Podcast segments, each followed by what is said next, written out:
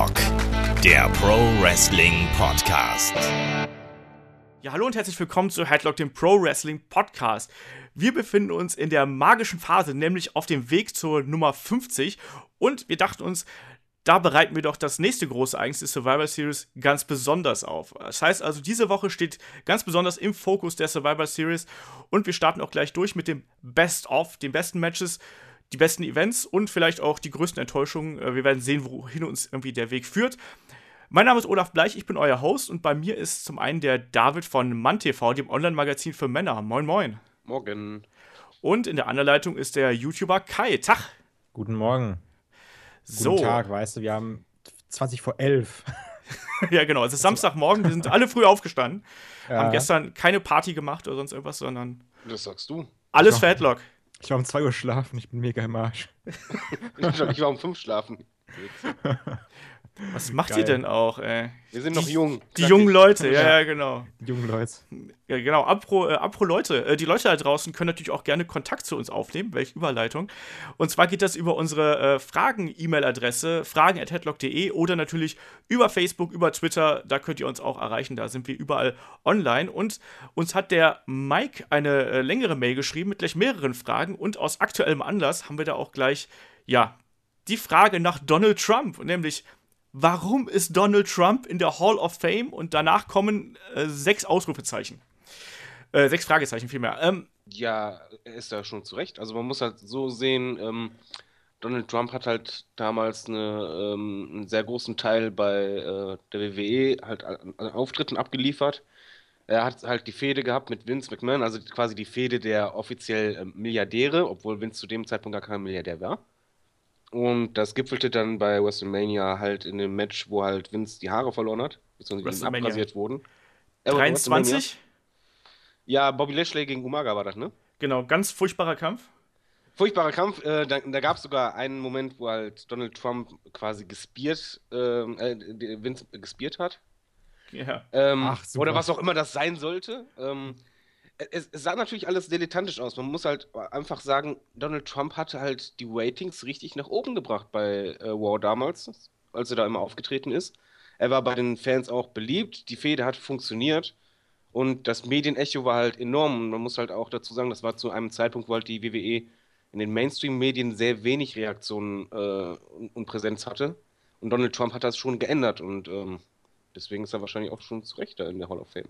Ja, man muss natürlich sagen, dass die Beziehung zwischen WWE und Donald Trump auch ein bisschen weiter zurückreicht. Ne? Also, ähm, Du meinst wegen WrestleMania 5 und Co. genau, wegen WrestleMania 4 und 5, wo ja, äh, die ja beide im äh, Trump Plaza stattgefunden haben und da auch schon Donald Trump auch schon mit dabei war. Also im Sinne von als Ausrichter. Ne? Also da besteht auf jeden Fall eine Business-Relationship zwischen diesen beiden Fraktionen. Und ob das jetzt eine Freundschaft ist, glaube ich nicht, aber ich glaube, dass die beiden einfach gerne Geschäfte miteinander machen und voneinander profitieren. Und klar, was du gerade gesagt hast, diese WrestleMania-Geschichte, ähm, das war äh, das ist das aktuellste Beispiel. Das ging ja danach noch weiter, dass ja Donald Trump auch ähm, äh, Gast-GM bei Raw gewesen ist für einige Zeit. Er Und hat ja auch auch, teilweise Geld, äh, ist von der Decke gerieselt ins Publikum und es war echtes Geld. genau, ja, das aber war krass, aber ich, das war.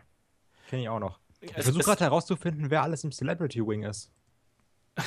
Aber ich, Aber- ich weiß es gerade, aber da sind ja echt Leute drin, denkst du dir, meine Güte. Ja, also, aber man muss halt sagen, dass Trump hat halt da schon eine wichtige Rolle für WWE gespielt, auch um in den Mainstream reinzukommen und ich glaube auch einfach, um ähm, ja, Kontakte zu knüpfen und so. Und wie gesagt, dann äh, gab es diese, diese GM-Geschichte, danach gab es ja auch diese Folge von Raw, die komplett werbefrei war, ähm, wo also Donald Trump ja gesagt hat, hier, ich gebe euch mein Geld und dafür haben wir jetzt einen Raw, was komplett ohne Werbung lief.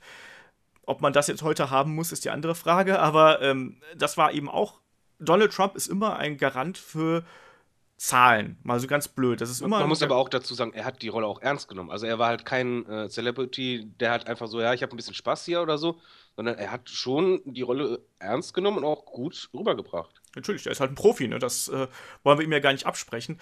Aber natürlich, es gab jetzt ja auch schon einige, äh, ja, wie soll man sagen, einige Posts in den in sozialen Medien, die auch sagen, hier, eigentlich müsste man doch Donald Trump für die Art, wie er sich präsentiert hat, äh, gerade in seinem US-Wahlkampf, aus der Hall of Fame entfernen, weil er ja eigentlich mit dieser Grundmaxime von WWE und mit dieser Kinderfreundlichkeit von WWE und ne, alle zusammen und äh, alle gleich und so, ähm, das widerspricht dem natürlich schon sehr, sehr stark. Aber ich glaube eben nicht, dass WWE versuchen wird, in diese politische Richtung da zu gehen, sondern das wird einfach so weiterlaufen. Oder wie seht ihr das? Gibt es sogar Gerüchte, dass äh, Linda McMahon in sein Kabinett kommen soll?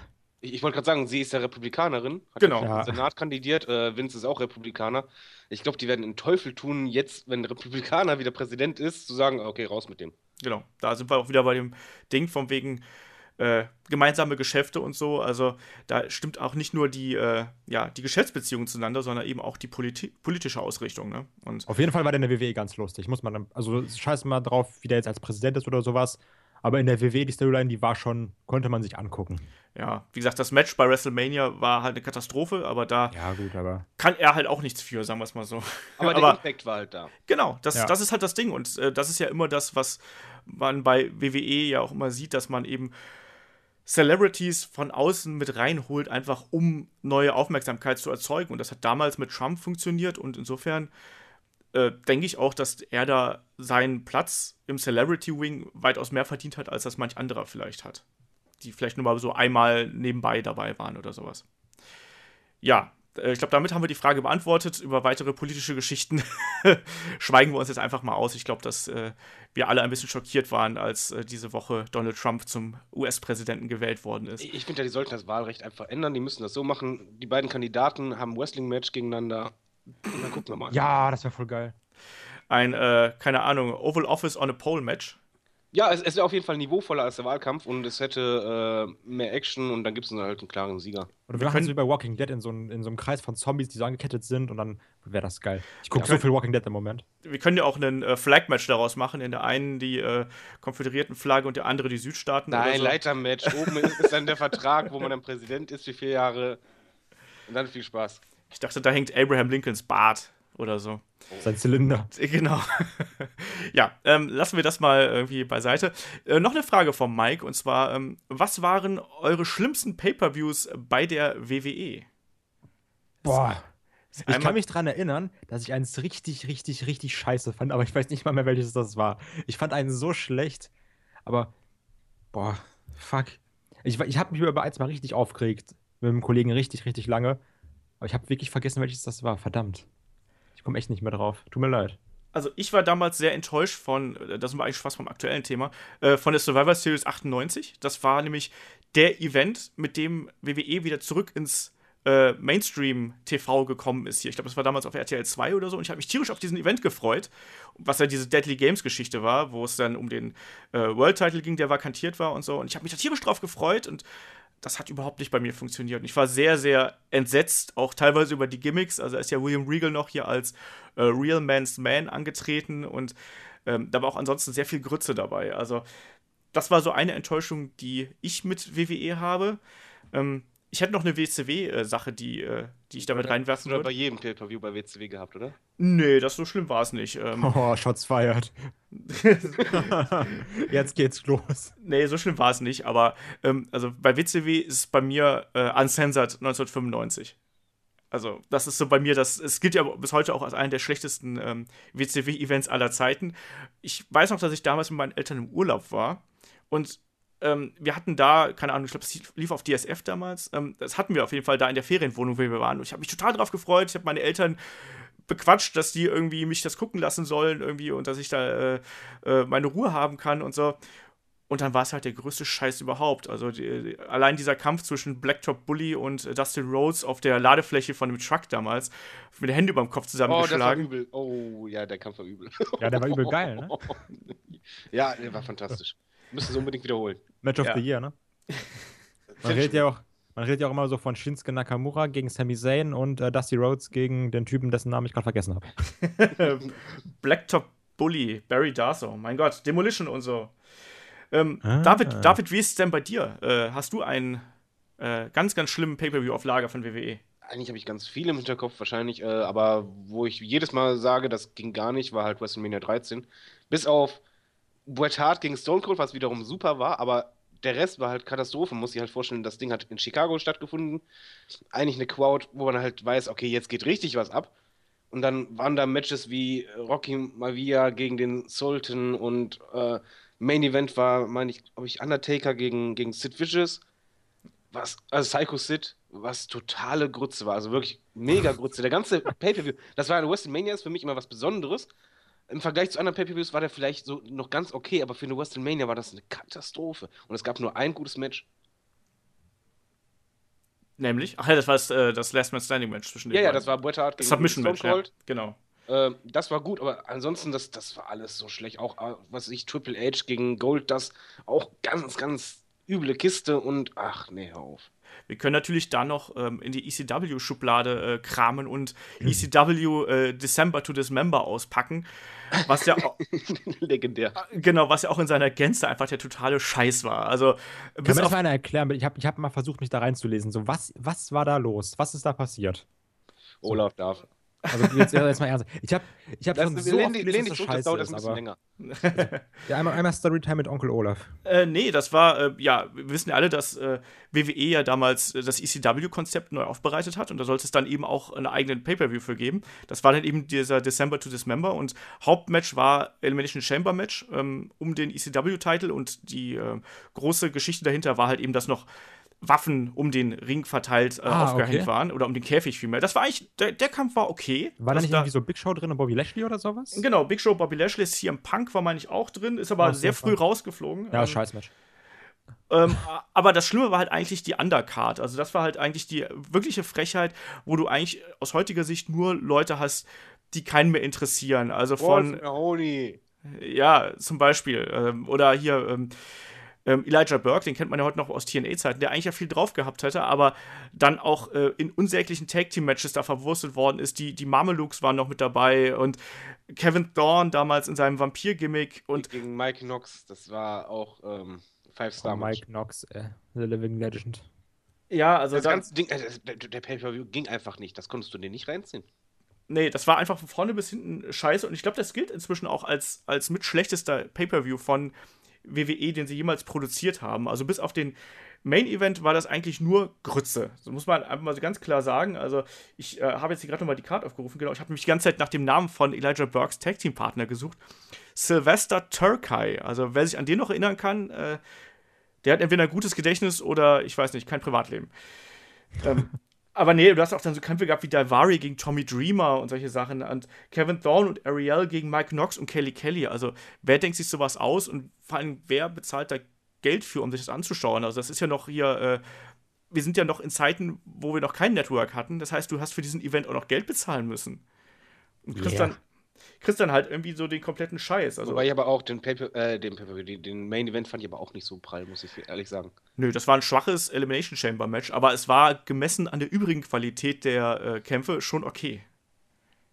Ja, Sag es ich. war halt quasi der, so der Blinde unter den Einäugigen. So. Genau. War umgekehrt. Ja, wollte ich jetzt sagen, irgendwie, warte, was? Umgekehrt. ja, es war auf jeden Fall kein, kein guter. War auch eine ganz kleine Quote, meine ich, ne? Das kann sein, ja. Ich weiß es gar nicht genau, wie viele Leute da drin waren, aber es war auf jeden Fall keine äh, äh, große Halle. Also ich meine, das äh, wundert jetzt ja auch nicht. Mal die ECW-Brand war damals ja auch nicht so groß. Ich lese gerade hier 4800 Zuschauer. Für ein Ja, Pay-Per-View schon ziemlich wenig. Ähm, wir Ja, es war eine komische Stimmung, wobei äh, die, die Größe ist ja nicht entscheidend. Zum Beispiel One Night Stand fand ich sehr cool. ja, das war ja auch im, im Hammerstein Ballroom, das muss man auch mal sagen. Das ist ja ECW Home Country. Und da war die Stimmung ja absolut fantastisch, wie es halt zu ECW-Zeiten auch war. Aber diese December to Dismember, Das war ja nix. Ja. das war überhaupt nichts. ja, also wenn man so ein bisschen Trash sehen will, dann passt das auf jeden Fall ganz gut da rein. Und wenn man die gute ECW-Reinkarnation von WWE sehen wollte, dann muss man die One-Night-Stand-Events nehmen. Die sind nämlich wirklich, also gerade die ersten zwei sind absolut herausragend. Ich sag mal, nicht fantastisch zu abwechseln, sondern herausragend. Ähm, Das ist machen, übrigens der Pay-Per-View, äh, den ich immer jedem zeige, der zu mir zu Besuch kommt, keine Ahnung von Wrestling hat und immer guckt so, ja, warum guckst du das eigentlich? Und dann zeige ich den immer meistens äh, RVD gegen John Cena, wegen der Stimmung alleine schon. Mhm. Und dann noch äh, Hardcore-Match, äh, Tommy Dreamer, äh, Mick Foley, äh, Edge und Terry Funk.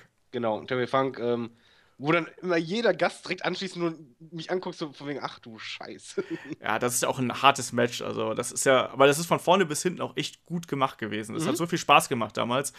Ähm, allein auch dieser, dieser Spear am Ende von Edge gegen Beulah, also gegen die Ehefrau von Tommy Dreamer und dieser Pin am Ende. Und der also, Pin wollte ich gerade sagen, das war richtig übel. Ne, also da war ja auch Edge noch wirklich Rated R und äh, nicht nur Ultimate Opportunist oder so und nicht nur hier äh, Edge and Christian Show, sondern das war schon derbe, was sie damals gemacht haben. Aber Ich freue mich auf SmackDown, auf die 900. Folge, wenn Edge kommt. Also einfach nur auf seinen Entrance freue ich mich.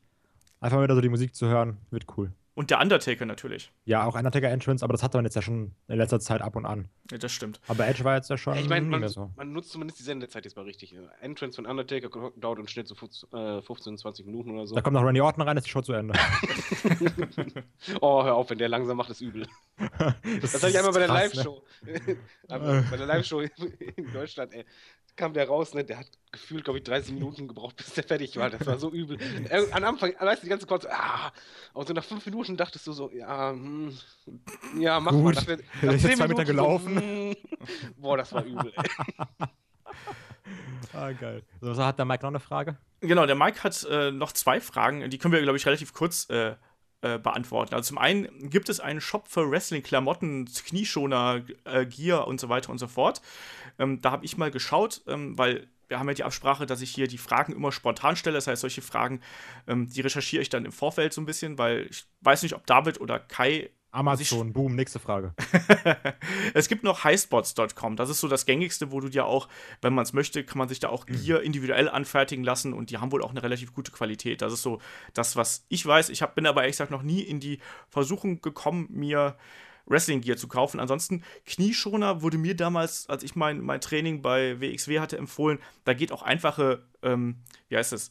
Ähm, ein, nein, genau, nein, ähm, einfache Volleyball-Knieschoner reichen da von Anfang vollkommen aus. Also die sind auch gut gepolstert und sind okay für den Anfang. Muss nur gucken, dass die nicht zu eng sind. Das war bei mir damals der Fall. Dann äh, schlafen einem die Füße dabei ein.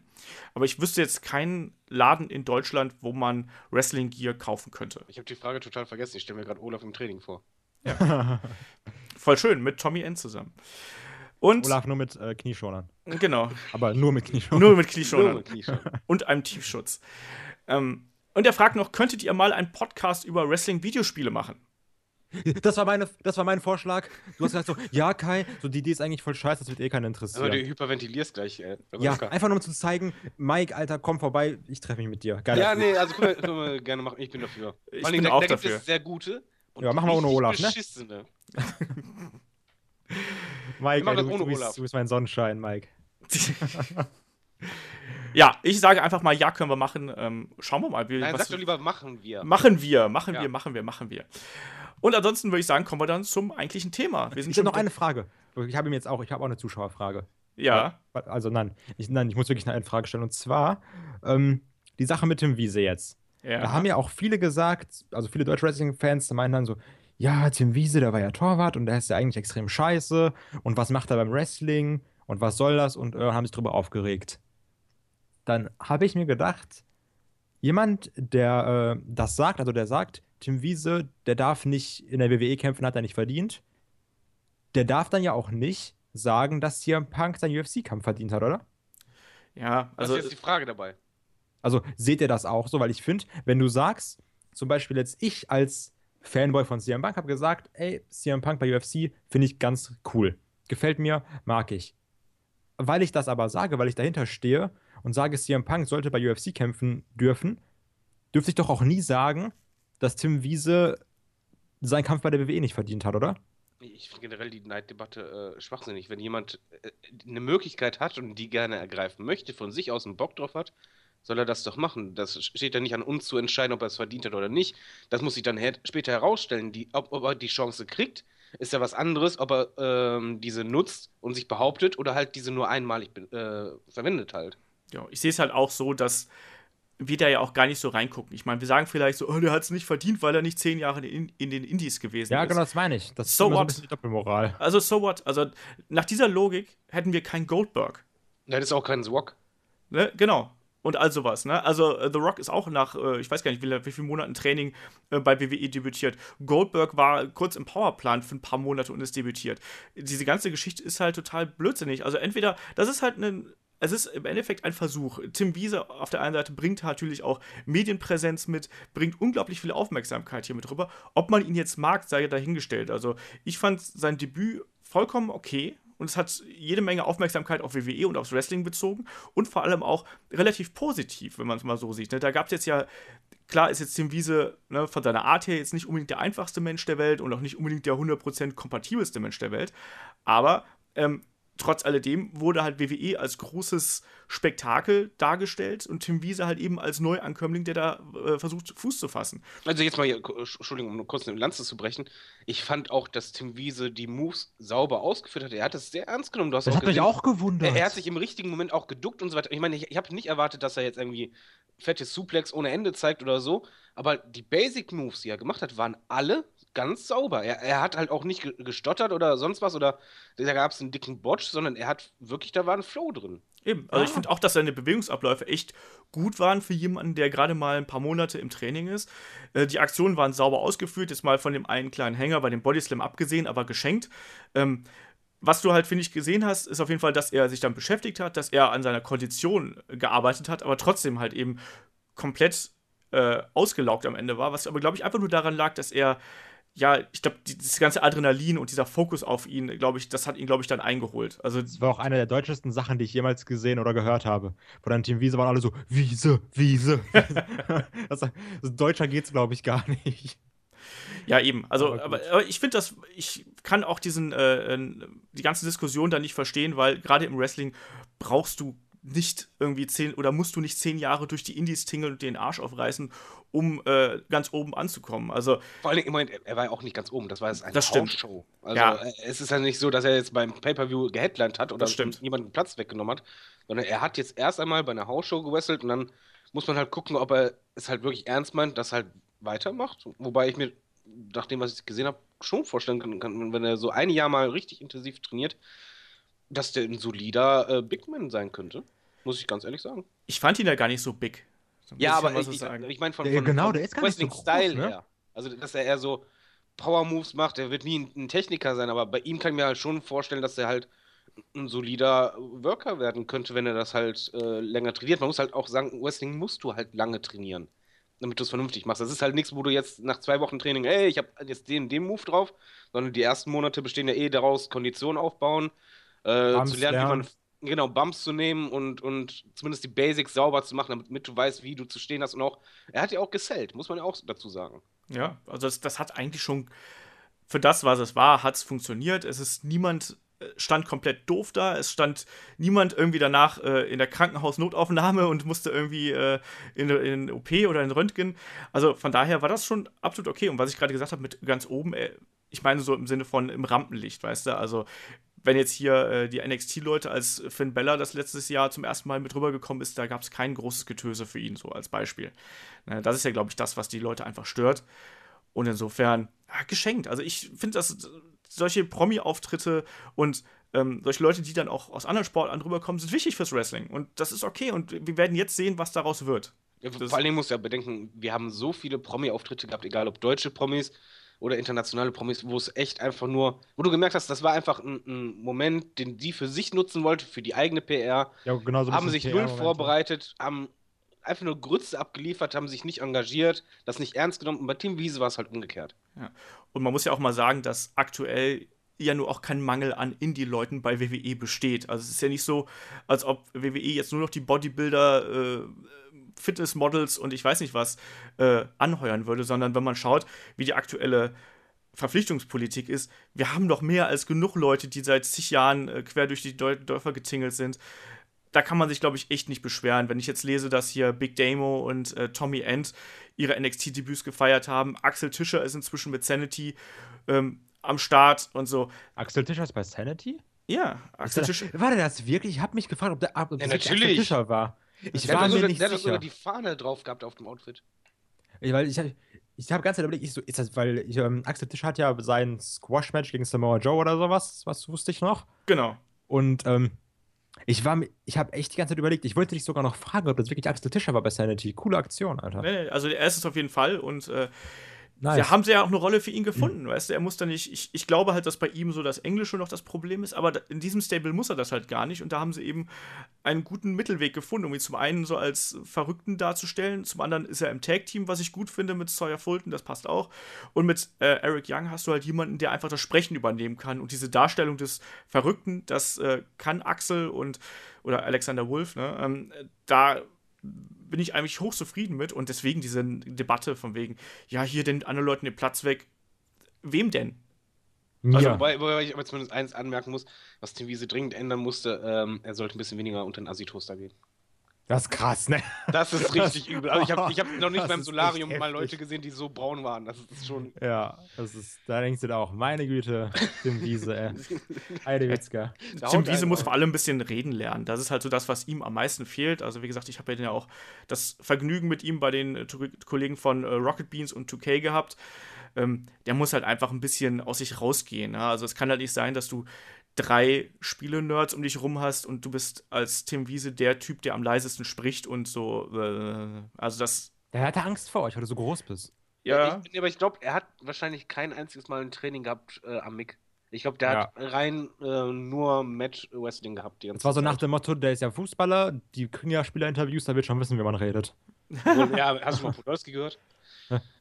Ja, also da haben wir ein Spiel gemacht und äh, der Gegner war auch ganz gut, aber dann haben wir halt hinten die Räume eng gemacht. Leider haben wir dann äh, die eine Chance nicht genutzt und Dankeschön. Fußball-Interviews mit Kai. Ja.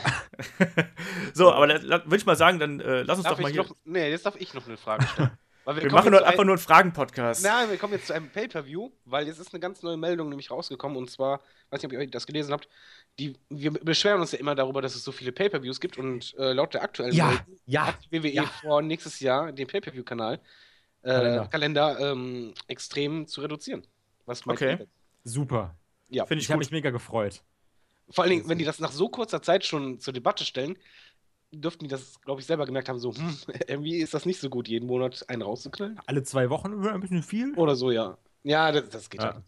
Ich glaube, da sind wir uns alle einig, dass einfach dieser Pay-Per-View-Kalender mit den zwei Events alle, äh, oder zwei Events pro Monat im Prinzip, ähm, dass das einfach zu viel ist und dass man dann zu übersättigt ist und dass man, glaube ich, auch, das ist auch schlecht für die Storylines. Ich meine, wie, Ja, keine Ahnung. Pass auf, apropos, weil wir sind ja bei der Survivor Series jetzt als Podcast, ne? Und ich habe ganz viele Matches und, und Pay-Per-Views mir vorher jetzt angeschaut. Und da ist mir genau das aufgefallen, dass gerade bei den Anfangs Survivor Series, es gab ja damals nur vier ähm, Pay-Per-Views im Jahr. ja, Das heißt, drei Monate dazwischen Zeit und das hast du gemerkt. Du hast das so stark gemerkt. Da kamen dann wirklich so, ja, so Berichte, ja, die drei, die, äh, oder die beiden, die haben sich seit drei Monaten richtig einen draufgehauen. Und die versuchen sich äh, zu begegnen, aber haben es nicht geschafft. Und jetzt, seit, nach drei Monaten, jetzt stehen sie endlich im Ring. Das Deswegen freue ich mich auch immer auf die, Stimmung. deswegen freue ich mich auch immer auf die NXT Pay-Per-Views, weil da merkst du das, finde ich. Du hast ja immer zwischen diesen Takeover-Events, da sind ja zwei, drei, vier Monate teilweise zwischen. Und da hast du dann auch dieses, okay, jetzt haben wir wirklich die, die Elite-Matches. Das finde ich immer ziemlich geil. Genau, das Und- merkst du ja auch an den Zuschauern einfach, dass die wollen dann endlich diesen finalen Clash der beiden Athleten oder Teams oder was auch immer, wollen die dann sehen. Und ähm, das ist ja das Ding. Ich meine, das, das, gerade die großen Stars müssen sich rar machen, damit es funktioniert, damit die Leute einfach Bock haben, die im Ring zu sehen. Wenn du einen, keine Ahnung, einen Randy Orton oder einen, äh, weiß ich nicht, Roman Reigns, Dean Ambrose, wie sie auch jetzt aktuell alle heißen, wenn du die jede Woche im Ring siehst, dann verlieren sie das Besondere. Und dadurch, ähm, ja, ist es nichts Spezielles mehr, wenn die halt dann eben tatsächlich mit ihren Gegnern aufeinandertreffen. Das fehlt heute und das hatte man damals natürlich gehabt. Ich weiß noch genau, wie das, wie das halt damals gewesen ist, wo du dann auch zum Beispiel einen Hulk Hogan super selten gesehen hast. Vielleicht einmal im Monat oder zweimal im Monat in irgendeiner Show. Vor allem Und- hast du dann dieses Big Time-Feeling. Also Genau. jetzt bei, bei Hulk Hogan fällt mir jetzt direkt ein, äh, Hulk Hogan gegen Undertaker. Ja. Das habe ich mir nämlich jetzt zuletzt angeschaut gehabt. Die Fehde vor, die sind kein einziges Mal im Ring gegeneinander angetreten. Das, das gab es nicht vorher, sondern es gab dann plötzlich, Hulk Hogan kam zum Ring, dann war dann plötzlich der Undertaker, der halt damals erst ein Jahr dabei war. Und keiner äh, wusste so, scheiße, schafft er den überhaupt oder sonst was, wie stark ist der? Und das war direkt Big Time Feeling, weil das war dann nach langem Aufbau, nach einer guten Storyline, bam, hier habt ihr das Match. Ja, irgendwie nicht so wie jetzt, wo du dann teilweise, sagen wir, wir haben Hell in a Cell und dann die Raw-Folge vorher hast du dann jedes Match einmal, aber nur als Nicht-Titel-Match. Ja, oder du hast ja teilweise auch, auch Fäden, wo du denkst von wegen, okay, Moment, du hast doch vor drei Wochen eigentlich bei War ein Weekly-Match schon gegen ihn gehabt. Äh, Ja, so, okay. Wir haben bei Hell in a Cell äh, Seth Rollins gegen Kevin Owens. Was ist unser Main Event? Seth Rollins und Kevin Owens viermal hintereinander und dann machen wir halt ein Tag Team Match und dann machen wir da ein Handicap Match und dann machen wir da ein Triple Threat Match. Ja, das wird schon gut sein. Die, die Frage ist halt, auf wie viel sollte das in eurer Meinung nach reduziert werden? Also mal jetzt nur nicht wirtschaftlich gedacht, sondern so als Fan. Was findet ihr denn da gut? Zwölf. Einer pro Monat. Ja, ich würde wieder auf 12 gehen. Und dann auch diese ähm, Gimmick-Pay-Per-Views äh, reduzieren. Ja, bitte nicht mehr Hell in a Cell Genau. und sowas. Ich, Ich- würde runtergehen auf 8. Nicht ganz ehrlich. Ich glaube, das wäre halt zu wenig. Also Nee, einmal im Monat bra brauche ich schon so mein Pay-Per-View. Das macht mir Spaß. Ja, äh, nee, ich, ich glaube, wir, wir, wir, wir würden dann wieder neues, äh, neue Spannung mehr erleben als, als Fan, wenn halt einfach diese Storylines mehr, mehr Zeit hätten. Man muss bedenken, wenn es acht wären, äh, dann hast du halt im Quartal halt wirklich nur äh, zwei Pay-Per-Views.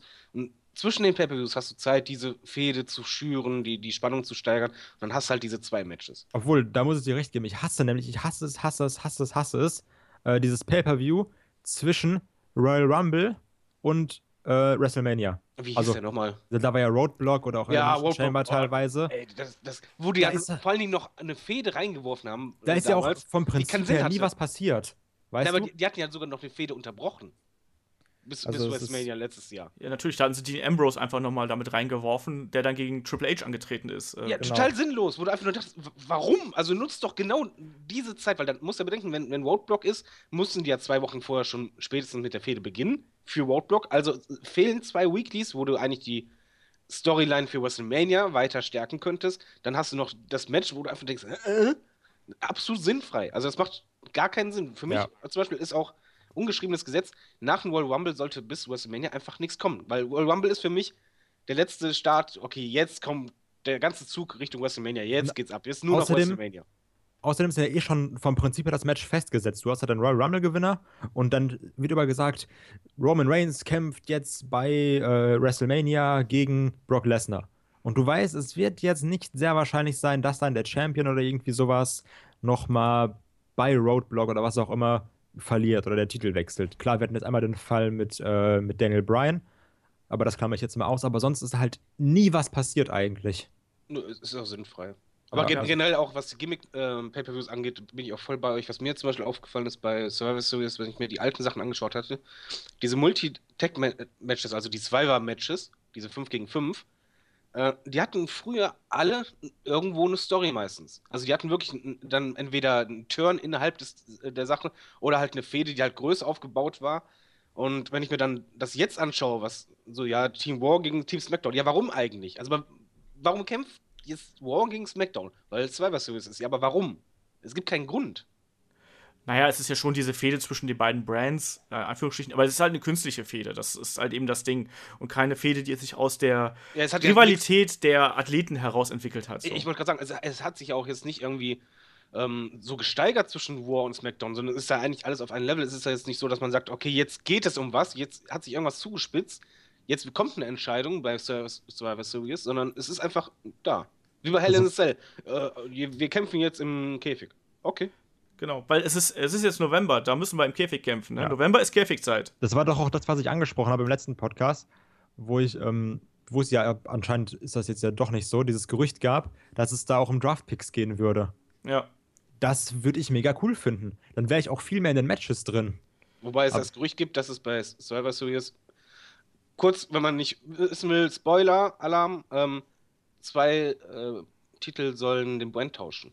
Genau, das, Ja, das ist, sollen, äh, hab ich auch gehört. das besprechen wir dann beim Roundtable nächste Woche, Okay. wie das Ja. funktionieren wird. So. Aber la- lass uns dann noch hier mal zur Survivor Series kommen. Jetzt sind wir hier schon dreiviertel Stunde am Machen und äh, sind noch immer nicht bei Survivor Series richtig angekommen. Aber du hast gerade schon gesagt, David, ähm, dass es bei Survivor Series halt immer um Fäden ging. Und eigentlich vor allem auch um äh, Fäden, die in Elimination-Style-Matches ausgetragen wurden. Survivor Series gibt es seit 1987, sprich, äh, wir sind jetzt dieses Jahr bei Nummer 29. Ähm, und ja, es, für mich, ich fange mal bei, bei mir selber an, wann Machen meine. wir das so, äh, jeder sagt einfach immer ein Match und dann so, Ich- so ich- einfach immer rum, oder? Ich wollte gerade mal so anfangen, dass ich einfach mal kurz äh, erzähle, wann meine erste Survivor Series Erinnerung gewesen ist. Okay. Also, also bei willst, mir war willst das. du vielleicht, warte, willst du vielleicht erst noch den Usern, die es nicht kennen, kurz erklären, was ein Survivor Series Match ist? Genau, Survivor Series Match ist ganz einfach.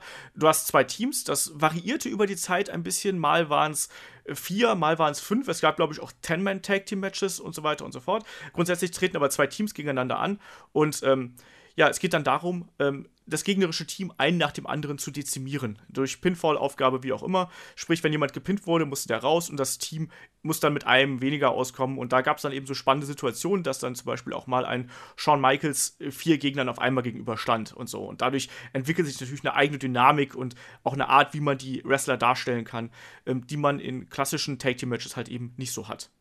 So.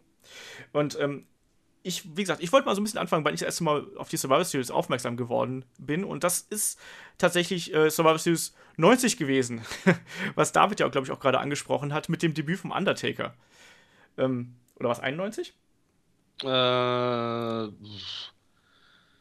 Müsste, warte mal, ich muss mal kurz googeln, dann kann ich es rausfinden. Sekunde, nee, ich gucke gerade. Es ist, nein, es waren 90, so. Ich, ähm, weiß nur, dass, dass die beim Undertaker-Debüt äh, die Kindergesichter mir in Erinnerung geblieben sind. Genau, nee, äh, 91 war der Titelgewinn vom Undertaker. 90 war das Debüt, wo er ja als Teil von äh, ähm, Million-Dollar-Team, also um Ted DiBiase, äh, angekündigt worden ist oder als ähm, Mystery-Partner reingekommen ist. Ähm, also dieser Moment, als der Undertaker reingekommen ist, da kann ich mich auch noch sehr gut dran erinnern, aber er war auch ganz furchtbar glorifiziert in meiner Erinnerung. Also ich habe mir das, wenn man sich das heute mal anschaut, ist das schon ein cooles Debüt. Also gerade der Einzug und so mit Brother Love ja damals noch. Boah, ich hasse den Typen. ähm, aber so an sich ähm, ist das, was der Undertaker im Ring abliefert, schon ein bisschen merkwürdig. Also gerade dieser ähm, äh, Tombstone Piledriver gegen Coco Beware, äh, der sieht schon sehr wackelig aus. Ähm, und auch das Ausscheiden, wo er dann äh, sich mit Dusty Rhodes nach draußen prügelt. Ist Aber das bisschen, fand ich gut. Das, man muss ihn halt irgendwie rausnehmen, dass er nicht gleich zu dominant dasteht. Ne? Aber das ist so meine erste aktive Survivor Series Erinnerung. Und ähm, David, wie ist das denn bei dir gewesen damals? Hast du irgendwie einen Survivor Series Moment, wo du weißt, so, ah, das war Survivor Series? Ähm, ich, ich weiß, also ich habe schon vorher immer Survivor Series geguckt, auch schon ähm, 88 rum. Ich weiß immer noch, dass wir damals im Jugendzentrum haben wir immer die, die ganzen Pay-Per-Views, weil die kamen dann halt auf äh, Tele 5, glaube ich. Ähm, die haben wir auf Videokassette aufgenommen, dann haben wir die am Folgetag immer im Jugendzentrum geguckt, mit allen Kiddies zusammen. Da weiß ich halt noch, dass da ein Match war zwischen äh, Bret Hart gegen Shawn Michaels, das war glaube ich 92. Genau, das war der Main Event von Survivor Series 92, ja. Äh, und da, da bei, bei dem Event war, waren wir auch alle richtig drin. Ihr müsst euch vorstellen, im Jugendzentrum waren dann halt so 30 Kiddies alle richtig klein, ne? Und war richtig halb geteilt. Bei Tat und Shawn Michaels. Und als, äh, ja, ganz toll, ganz schlecht. Aber das Match war super. Und daran erinnere ich mich auf jeden Fall. Das war ein schöner Pay-Per-View. Ich, ich habe diesen Event, obwohl der ja, das, da sind wir gleich wieder ähm, bei den Ausbrüchen, die Survivor Series häufig gemacht hat, weil eigentlich war ja dieser Fokus immer auf die Elimination-Style-Matches. Und bei der Survivor Series 92, das war das erste Mal, wo der Fokus mehr auf Einzelmatches ähm, gelegt worden ist. Und glaube ich, nur ein einziges klassisches Survivor Series-Match dabei war. Und das war auch noch ein Tag-Team-Match, also mit Tag-Teams. Ähm, Aber die Idee fand ich nicht schlecht damals, weil es war so, wenn man sich jetzt die alten anschaut, kann man ja im Network machen, die allerersten Server Series, ähm, da, die bestanden eigentlich fast nur aus diesen Matches. Und das ja. war dann halt, ähm, ja, dann hast du halt wirklich ein Undercard-Survival-Match, was halt irgendwo, wo du denkst, okay, die jucken mich nicht, oder dann sind halt äh, in den Teams eigentlich nur zwei Stars und der Rest, in Anführungszeichen, Abfall, wo du genau weißt, okay, die fliegen eh raus, dadurch war halt die Spannung weg. Und durch diesen Kniff, dass sie halt gesagt haben, okay, wir machen zukünftig nur noch ein oder zwei von diesen Special Matches innerhalb des Pay-Per-Views, konntest du auch mehr Star Power reinsetzen. Das stimmt natürlich. Ich mochte auch, also bei der Survivor Series 92 mochte ich auch ähm, das Tag Team Match mit äh, Macho Man, Randy Savage und Mr. Perfect gegen Ric Flair und Razor Ramon. Ja. Da ist ja, damals der, das war ja, ursprünglich war es ja das ich weiß gar nicht, wie die hießen, die Ultimate, Ultimate Team, irgendwie sowas. Mit der Ultimate Warrior gegen Macho Man war ja geplant. Das hat dann ja nicht funktioniert, weil er dann zwischenzeitlich äh, sich äh, der äh, Ultimate Warrior mit äh, Vince McMahon mal wieder überworfen hat und dann einfach mal WWE äh, mal wieder verlassen hat.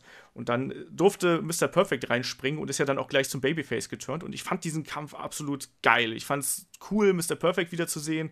Der wirkte da so frisch und motiviert und einfach, das war einfach cool. Und ich will gerade nochmal auf, auf eine andere Survivor Series hinweisen, auch eine frühe, das war nämlich die, äh, die 1990er. Ähm, da war auch eine andere Art des Konzepts. Wie gesagt, vorher klassische Elimination-Style-Rules und bei dieser Survivor Series war es so, dass man wirklich diesen Heal und den Babyface Faktor ganz besonders ins Kalkül gezogen hat und hat sozusagen ähm, die Sieger aus den jeweiligen Teams genommen ähm, also es waren, glaube ich, vier oder fünf Matches und hat dann da die Sieger rausgenommen und hat dann die Bösen und die Guten äh, äh zusammengepackt und im großen Finale, Finale ne? ja. genau, im Finale aufeinandertreffen lassen. Und das hat dann ähm, eine ganz absurde Richtung genommen, weil es dann ein, ein 3 gegen 5 Match war. So. Äh, Aber war es war halt, lustig. Es war lustig, natürlich. Und es war natürlich dann auch wiederum der Punkt, um Hogan und den Warrior äh, entsprechend darzustellen. Ne? Und ich fand es trotzdem äh, ganz cool. Also, also als, als Grundidee fände ich auch mal ganz interessant. Vielleicht kann man das ja ähm, jetzt auch nochmal so machen. Ähm, ja, Kai, wie war das denn bei dir? Du bist ja hier der Jüngste in der Runde. Ja, ich bin das, das Nesthäkchen, ne? Jetzt kommt ja mit 2015 an oder so. Ja, unser, äh, mein, unser Küken. Mein erstes war Series 2013, nein. Aber das erste, an das ich mich wirklich jetzt bewusst irgendwie erinnern kann, war 2007. Denn, ganz schlimm, als ich dann so die Pay-Per-Views mal irgendwie nachgeholt habe oder sowas, das war ja ein bisschen schwer, die um die Zeit zu gucken. Zumindest für mich. Ich weiß nicht, wo es die dann gab. War das Premiere damals? Keine Ahnung. Ähm, das Komische war, alle Pay-Per-Views, die ich geguckt habe, da waren immer Lance Kate und Trevor Murdoch dabei. Fand die immer scheiße. Also immer, ich so, ah ja, das sind wieder die zwei. Der eine ist Trucker und der andere ist Cowboy oder so. Fand, fand ich nie gut. Ja. Fand ich richtig äh, schlimm. Das Lustige ist, bei den beiden übrigen, äh, hast du die mal live gesehen? Weil die, die fand ich in den Sendungen irre langweilig, aber bei den Hausshows haben die gerockt wie sonst was. Die waren richtig gut. Ich fand es immer geil, als dann Paul London und Brian Kendrick gegen die gewonnen haben. da war ich mega dabei. mit, mit den tollen Hosen, ne? Ey, die Hosen, hör mal, leck mir am Arsch. Und immer die Rückwärtssaltos. ich, ich fand die voll cool. Aber Paul London hat ja auch äh, ohnehin einen schwierigen Klamottengeschmack, äh, wenn man sich heute sein Outfit mal anschaut der trägt jetzt ja aktuell so ein Overall mit einem Herzchen drauf und so. Aber 2007 war eine äh, gute Survivor Series. Zumindest gab es da ja. auch äh, mal ein gutes Match dabei. Ich, nämlich, also woran ich mich nämlich am meisten erinnern kann, ist natürlich das Match of the Night. Great Khali gegen Hornswoggle. Nein, ähm, Batista Verdammt, gegen. Five Star. Ich wollte es auch gerade sagen. ja, natürlich Batista gegen Undertaker im Hell in a Cell. Wo, wo also noch das, wo wir gerade drüber geredet haben kein dummes Gimmick-Match, wo du sagst, hey, wir haben jetzt Hell in a Cell, jetzt müssen wir ein Hell in a Cell-Match machen, sondern Batista gegen Undertaker und es wird angekündigt, Hell in a Cell-Match und du weißt einfach, okay, jetzt passiert was. Aber ich glaube, glaub, das war kein technisch gutes Match, wenn ich mich jetzt irgendwie erinnern kann. Ich habe es später nochmal geguckt. Ähm, aber das waren einfach zwei Big Men, die sich da ordentlich im Käfig äh, gegeben haben. Die haben sich aber richtig, also die haben sich besorgt, ja. aber dreimal oder so. Also ähm, da muss man einfach sagen, ohne Scheiß, also erstmal, dass Batista in einem super Match dabei war, ist schon irgendwie was Besonderes. Aber 2007 war auch so die Batista-Zeit, ne? Äh, Batista und der Undertaker hatten ja auch eine echt geile Chemie zusammen. Also sie hatten ja, ja auch ein starkes Match bei WrestleMania, was ja wirklich die Show gestohlen hat. Also ja, aber, aber das Hell in the Cell, das war schon über. Also ich habe viele Hell in the Cell gesehen, aber das gehört auf jeden Fall in die Top 5, weil die haben sich so in die Fresse gehauen dass du einfach als Zuschauer, das war Intensität ohne Ende. Erstmal, okay, es hat auch, haben wir auch gesaftet und so. Ähm, aber die Storyline da drin war gut. Edge hat ja auch später noch eingegriffen in Hell in the Cell, verkleidet als Kameramann, was super geklappt hat. Und die haben sich einfach, so wie ein Hell in the Cell Match sein muss, wenn du jetzt gerade den Pay-Per-View, den letzten vergleichst, so teilweise echt lieb und so, kaum den Ring benutzt, aber hier haben die sich einfach richtig in die Fresse gehauen. Ja, und man muss mal ganz kurz sagen, also dieser Gag gerade mit Great Khali gegen Hornswoggle, das gab's wirklich. Wollte ich nur ja, mal so also, kurz erwähnt haben. Das war der Moment, halt wo das Publikum vom Fernseher gebannt war und einfach nur Ding, oh, wer gewinnt es? Wer gewinnt es? es ging aber auch nur äh, Hommage an Stone Cold 316 Minutes. Von daher. ähm, aber lass mal kurz dabei bleiben, denn ein Match, was ich gerade erst von dem Podcast geguckt habe, was wirklich extrem gut ist, CM Punk gegen John Morrison gegen The Miz. John Morrison und The, äh, The Miz als Tag Team Champions um den ECW-Title. Die Matches hatten immer relativ wenig Zeit, also acht Minuten geht eigentlich klar. Aber ist jetzt, war jetzt eben nicht so wie ähm, der WWE oder der World Heavyweight-Titel. Aber so die acht Minuten leck mich am Arsch. Hör mal, komplett Action, so gut. Erst die Story, äh, Miz und Morrison arbeiten zusammen alles.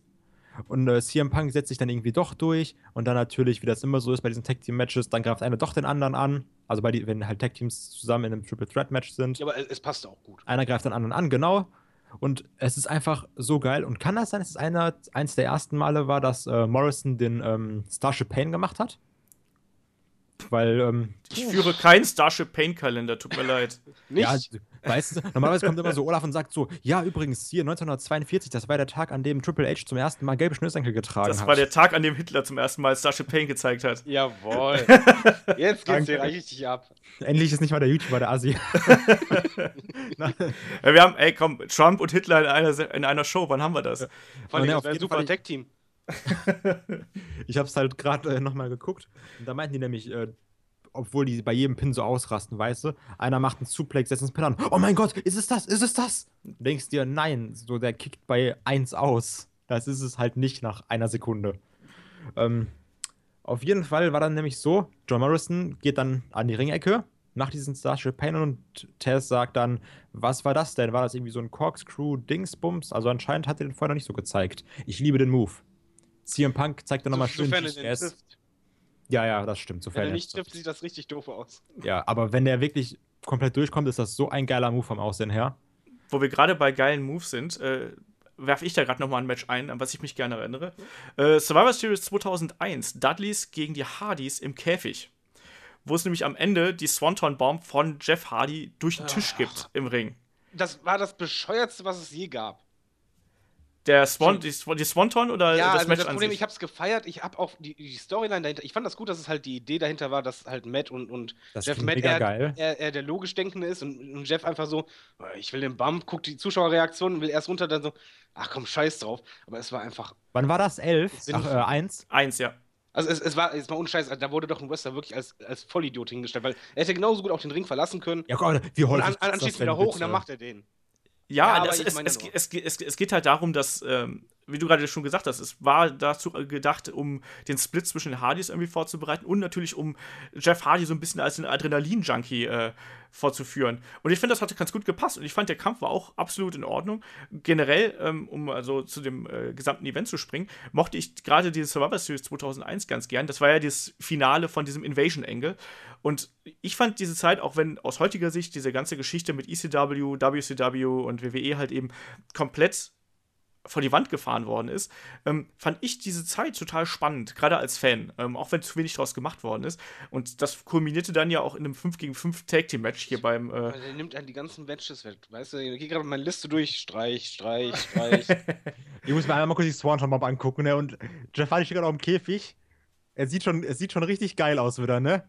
ja, Der aber Junge- die, die hat er auch richtig gut gemacht. Und Der das war ist auch doch wirklich Komplett beeindruckend. bescheuert. Der ist doch komplett bescheuert. Ich Nee. liebe diesen Mann so sehr, ne? Äh, Ich, ich würde ihn auch gerne wiedersehen. Also nein, das, der Move war super. Aber wie du schon richtig sagst, man, den Alliance-Angle, der, der war halt wirklich nicht ähm, gut umgesetzt. Im im Endeffekt, wenn man das im Nachhinein betrachtet, wegen der Star Power. Aber das Match, äh, um, um quasi die, die, die Führung halt, ähm, das war schon richtig gut. Und vor allen Dingen, das, es passte zu, zu Survivor Series. Das haben sie richtig lange aufgebaut. Die hatten ja die Teams auch noch so, dass du halt wusstest, okay, es rumort innerhalb jedes Teams irgendwo. Du hattest Genau. vorher die Segmente noch, die ich super toll fand mit den Ansprachen. Du hattest Star Power ohne Ende. Da war keiner, wo du sagst, von wegen, da hat er nichts zu suchen, sondern Star Power ohne Ende und dann halt auch ein richtig schön langes Match ja, mit auch einem schönen Ende. Also ich fand, das, das war eines, oder vielleicht das Beste für mich sogar, echtes Survivor-Match. Ähm, Weil da ging es um was und es machte Sinn. Es machte so viel Sinn in diesem Pay-Per-View. Und das war nicht gezwungen, sondern es, es war genau richtig. das Match, von dem Olaf gerade geredet hat, dieses Dudley Boys gegen Hardys, das ist auch so eine Sache, die würde ich gern viel, viel öfter mal wieder sehen. Ich habe es nämlich geliebt. Diese Tag Team Matches im Steel Cage, wo du halt nicht pinnen konntest, sondern wo du rausgehen musstest. Und dann immer dieser Moment, dass äh, ein Tag Team. Genau, ich fand das immer so geil, ne? Und dann immer, wenn dann so zwei auf ein und dann war doch einer raus und dann war noch eins gegen eins. Das war immer so eine Dynamik in den Matches. Hätte ich mal wieder richtig Bock drauf. Warum können wir das nicht mal machen? Ähm, also generell würde ich sagen, jeder, der so ein bisschen diese Zeit miterleben sollte, äh, möchte, sollte eigentlich mal so von WrestleMania 17 bis zu Survivor Series 2001 einfach mal so durchschauen. Auch die, die Weeklies anschauen, die sind ja alle im WWE Network. Ich, das ist halt schon eine coole Zeit, wo es auch ein bisschen abgedrehter wird und halt auch dieser ECW-Einfluss daherkommt. Und ich fand das trotzdem Moment, spannend damals. Auch die Storylines, die waren auch gut, weil die zogen sich auch lang. In, in der Zeit wurden ja auch richtig große Fäden geschaffen.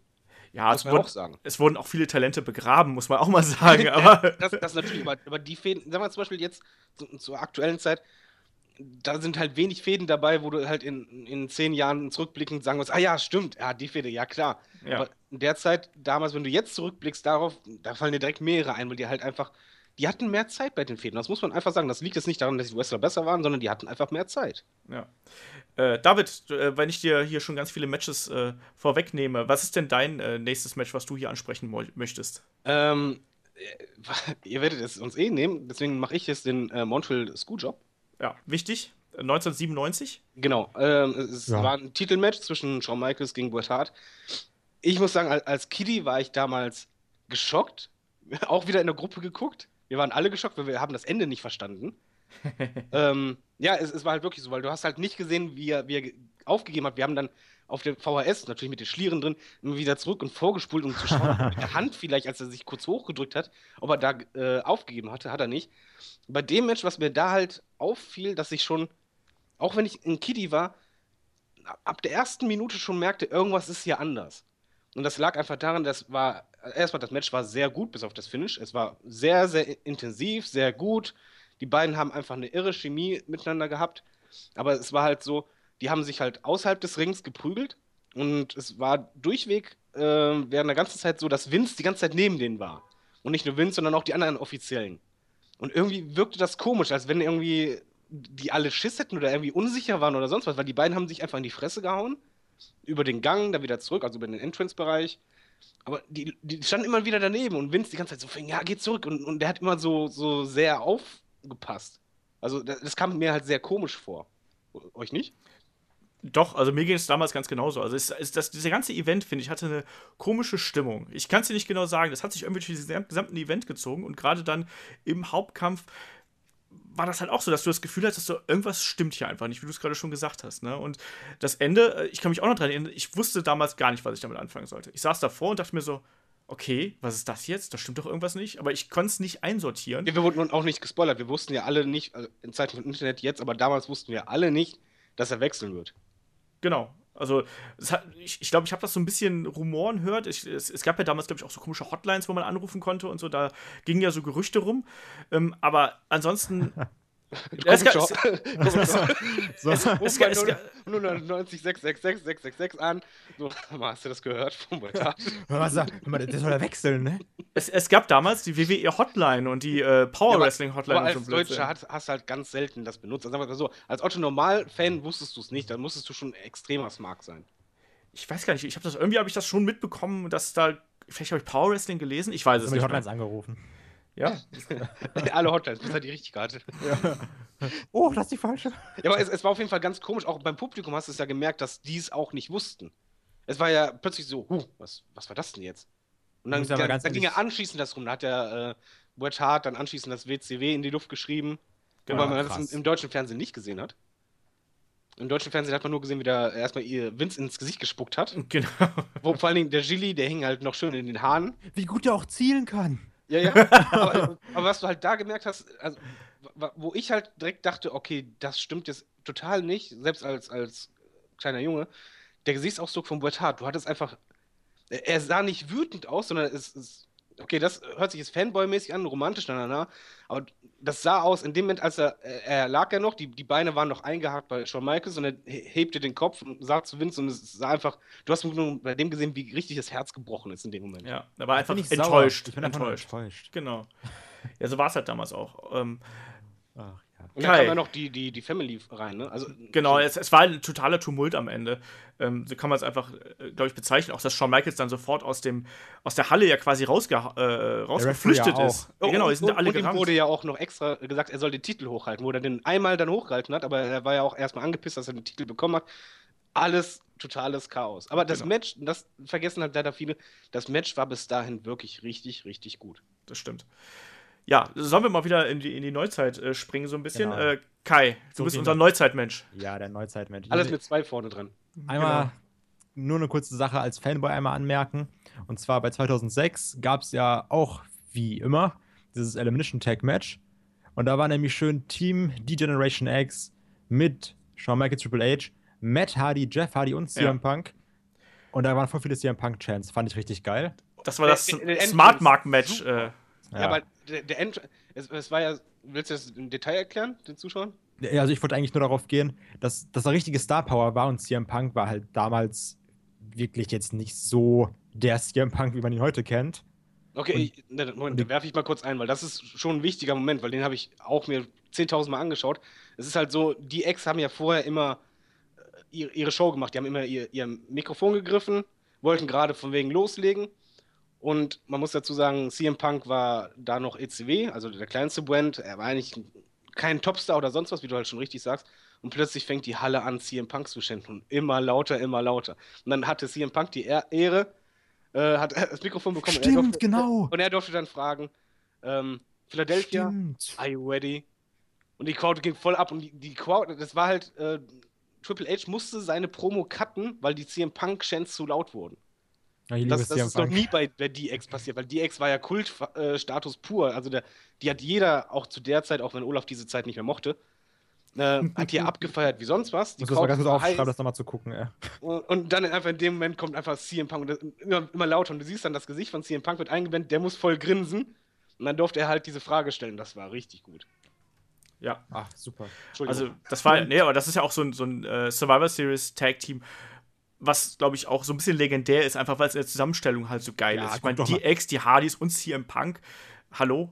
Ja, da. Und noch das andere Team. Gregory Holmes, Mike Knox, hallo. Ja, die sind, haben wir dann auch kräftig auf den Sack bekommen. Das war Ja, auch eine ziemlich einseitige Angelegenheit. Aber die haben- die Weighted haben, RKO gab es dabei, was ein sehr gutes Tag-Team war. Die haben perfekt gewonnen, fällt mir gerade auf, ne? ja, es war ein Perfect Sweep. Oh, haben die gesweept. Ja. Aber was ich ähm, wirklich jetzt nochmal als gutes Match auch ansprechen wollte, war nämlich das auch in 2007. Weil, gut, so für mich war das auch mega krass natürlich. Der kleine Kai und wer war drin? Rey Mysterio und Jeff Hardy. Hat mir schon gereicht. Gegen Big Daddy V, Finlay, MVP, Mr. Kennedy und Umaga. Ich habe ja auch die Fehde zwischen MVP und äh, Matt Hardy geliebt. Der war ja, glaube ich, der war ja eigentlich auch in einem Team, aber wurde dann ja angegriffen oder war verletzt oder sowas. Deswegen war das ja nur 4 gegen 5. Ich habe Way Mysterio immer gehasst. Aber dafür, dafür mochte ich immer Mr. Kennedy und ich, ich, mir fehlt er sogar. Ich, ich fand den so toll. Ja, der hatte, der hat halt nicht den Sprung nach ganz oben geschafft. Das war so ein bisschen bitter bei ihm, ne? Der war doch Ja, bei- verletzt. bei oder? ihm war das Weswegen ich war das? Äh, der, der ist ja gegangen, also der wurde ja gekündigt. Genau. ja, er aber hatte- warum nochmal? Weil der, der, hat ja den, der hat ja den Koffer, der war ja kurz vor dem Mega-Push und dann war doch irgendwas. Dann hat er sich verletzt und dann kam er zurück. Dann hat er irgendwie Randy Orton ja irgendwie da im, bei einem Raw doch doof aussehen lassen, wenn ich mich jetzt nicht komplett täusche. Und danach ist er Genau. gefeuert worden. Genau, also dann, dann hieß es offiziell wegen äh, hier, er, er durfte nicht mehr kämpfen wegen Verletzung an den Fingern. Und da hatte äh, er halt auf ähm, YouTube ein Video veröffentlicht mit den Fingern, wo er einfach nichts gesagt hat, aber nur geguckt hat, so, "Hä, die funktionieren. Der guckt auf die Hand so, "Hä, die funktionieren, ich bin ja gar nicht verletzt. Und das war dann äh, schlussendlich, glaube ich, äh, der finale Opa, äh, Opa, den er geleistet hat. Dann hat er. Ich habe ihn immer gehasst. Ja, aber der, der Mann, was, was bei ihm halt war, die, die Matches waren okay, aber ich fand halt, er hat halt wirklich Ausstrahlung. Ja, aber das hat er halt nicht dauerhaft rüberbringen können. Genau. Und bei TNA hat er halt eben nie den Engel bekommen, der ihn dann eben auf die nächste Ebene hebt. Er hat ja diesen Asshole-Engel da gehabt. Den er Das auch war- sehr gut gemacht hat. Den hat er gut gemacht, ja, aber es hat dann irgendwie nicht gereicht. Und natürlich, TNA hat dann auch äh, einfach mal das Ding nicht weiter verfolgt und dann war er weg und irgendwann hat es keinen mehr interessiert. Inzwischen ist äh, leider ist er ein bisschen zu alt, um noch bei WWE irgendwie richtig Fuß zu fassen. Vielleicht ich weiß hat halt er- nicht, ob er es will. Vielleicht hat er auch den Kurt-Angle, Entschuldigung. Boah. ähm, ich habe auch noch was mit der 2 vorne dran. Äh, 2003 äh, Team Bischof gegen Team Austin. Kannst du da noch jemand dran erinnern? Da war ich Äh, acht. ja. Nein. Das, das gilt bis heute halt als, als Meisterleistung von Shawn Michaels, der halt damals, äh, so ähnlich wie das ähm, äh, Dolph Ziggler auch, glaube ich, wann war das? 2014, 13, 2000, 14? warte. Das habe ich mir aufgeschrieben. Moment. Gucke meine Notizen. Oh, das war 2014, ja. Ja, Im Übrigen, äh, da, das fand ich, ähm, wo wir gerade bei 2014 sind, ganz kurzer Einwurf. Das war der Moment, wo ich dachte, okay, jetzt pushen die Dolph Ziggler in den Himmel. Jetzt, Ich jetzt bin so ausgerastet. Das du hast mitgefiebert, du hast als Zuschauer Ja. so übelst mitgefiebert mit, mit diesem Jungen und er hat das so geil verkauft und danach total fallen lassen wie eine Kartoffel. Oh, ich Also war so, ich war so sauer, ne? Ja, ich, ich verstehe die Logik dahinter noch nicht. Du hast den in diesem Match ja gepusht, ohne Ende den Fokus auf ihn gestellt und anschließend hast du nichts mit ihm gemacht. Das Ey, ist doch so die Geschichte von Dolph Ziggler, oder? Ich werde gerade wieder sauer, wenn wir darüber reden, ne? Ja, aber- aber jetzt mal ohne Scheiß, also bei dem Match war wirklich, ich, ich bin da selten emotional beim Wrestling, muss ich leider gestehen, mittlerweile. Aber bei dem Match, ich, ich habe mitgefiebert, ne? Ich habe einfach nur Ja. mit, so bitte, bitte, bitte. Oh ja, und dann jedes Mal gedacht, jetzt ist er raus und der, der fightet zurück, da, Ja. Selbst als Mark hattest du irgendwann die, diese Grenze erreicht, dass du nicht mehr logisch gedacht hast, von wegen, ja, wie ist das Booking, sondern du Genau. warst drin. Oh, das war so gut einfach. Das war richtig gut. Genau, 2003, um mal wieder hier den Bogen zu Shawn Michaels zu spannen. Den darf man ja auch nicht vergessen, den Shawn Michaels. Ähm, das war halt damals ganz spannend. Das war ja zum einen diese Zeit der, der GMs und da hat dann eben äh, Eric Bischoff und Steve Austin miteinander gefädelt, haben dann beide ihre Teams zusammengestellt. Ja, und äh, das Spannende daran war vor allem, dass Shawn Michaels da aufs Übelste verdroschen worden ist über die gesamte Kampfzeit und äh, gesaftet hat bis zum Ende und äh, dann doch noch gekämpft hat, ehe er dann am Ende. Aber er Ähm, hat auch so, Entschuldigung, er hat auch so gesaftet, dass du sogar als Zuschauer Schiss hattest, dass er verblutet. Ja, ja. es Jetzt mal ohne Scheiß, also ich habe da echt gedacht, der, der, der kippt dir gleich um. Genau, das war wirklich übel, aber das hat eben auch die Dramatik innerhalb dieses Kampfes nochmal so angehoben. Und da sind wir wieder beim Punkt, ne, manchmal kann eben Blut auch dazu genutzt werden, dass es einfach den Kampf dramatischer und spannender macht. Und da hat es halt super funktioniert. Und am Ende, das finde ich auch gut, hat er dann eben nicht gewonnen, sondern hat, meine ich, äh, durch Aktion von äh, Chris Jericho dann noch irgendwie verloren. Ne? Und Ja. äh, dann hat Team Bischof trotzdem gewonnen, dank Chris Jericho. Ähm, absolut konsequent, aber Shawn Michaels hat dann auch in der Niederlage gut ausgesehen und man hat ja diese alte Rivalität zwischen Steve Austin und Shawn Michaels, ne, WrestleMania, äh, was war es, 14, ne, kennen wir ja. Ähm, da war es dann auch so, diese Rivalität, die haben die dann mit eingebunden und dann äh, war halt nicht ganz klar, ist Shawn Michaels auf der Seite von Steve Austin und kämpft er wirklich für ihn und tja, da hat er halt sogar Blut für ihn gelassen, äh, um Steve Austin dann noch irgendwie äh, zu verteidigen. Geiler Kampf, also auch den kann man sich heute noch ganz hervorragend anschauen. Ja, Ist aber auch selten heutzutage noch, dass ein Verlierer mal gut aussieht, ne?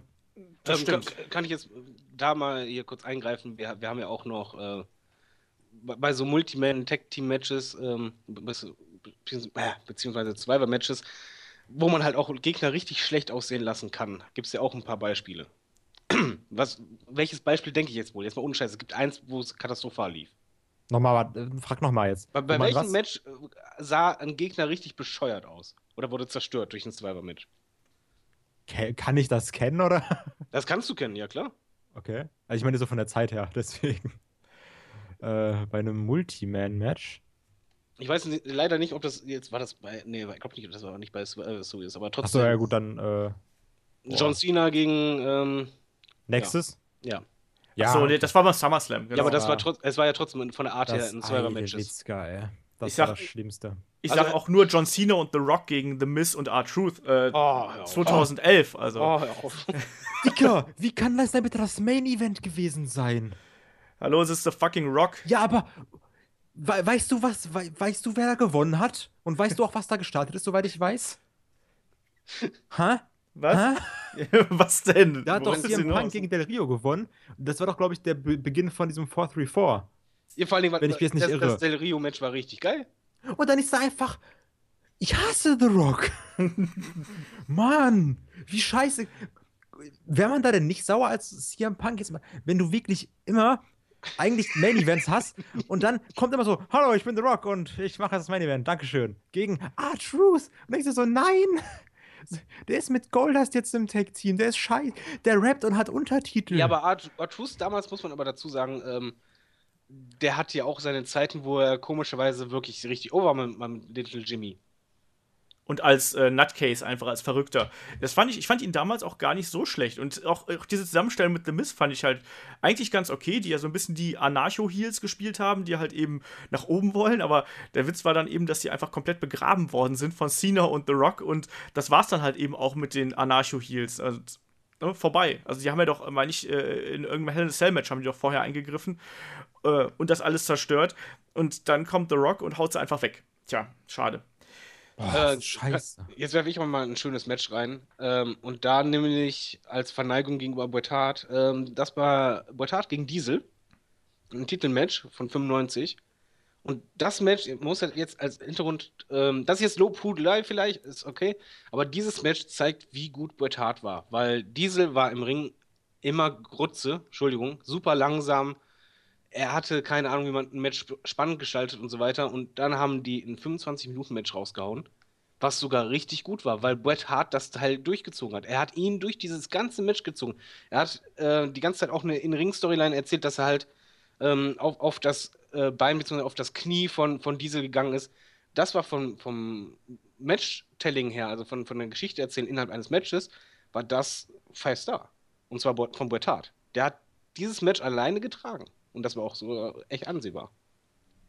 Ich wollte es nur sagen. Ihr habt es bestimmt vergessen, aber trotzdem. ich kann mich noch sehr gut daran erinnern. Das war auf jeden Fall äh, ein sehr überraschend gutes Match.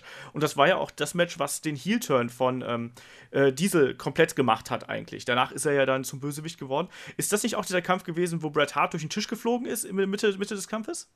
Vom Apron äh, aus nach draußen durch den Tisch? Tisch weiß ich nicht mehr. Tja, siehst du? Ich, ich, ich weiß nur, dass der, dass der Diesel im, im Small Package hatte und äh, konsequent halt die Storyline mit dem Knie erzählt wurde. Was genau. mir heutzutage sehr fehlt, sowas. Das stimmt. Habt ihr noch, äh, habt ihr Geheimtipps? Welche Kämpfe sollte man sich mal angucken, die man vielleicht nicht so kennt? Puh, äh, ähm, ich hätte eigentlich, ich weiß auch nicht, ob das ein Geheimtipp ist. Ich wollte gerade sagen, was ist ein Geheimtipp? Was ich aber relativ cool finde, also ich persönlich, weil ich den Wrestler sehr mag, das war nämlich 2009.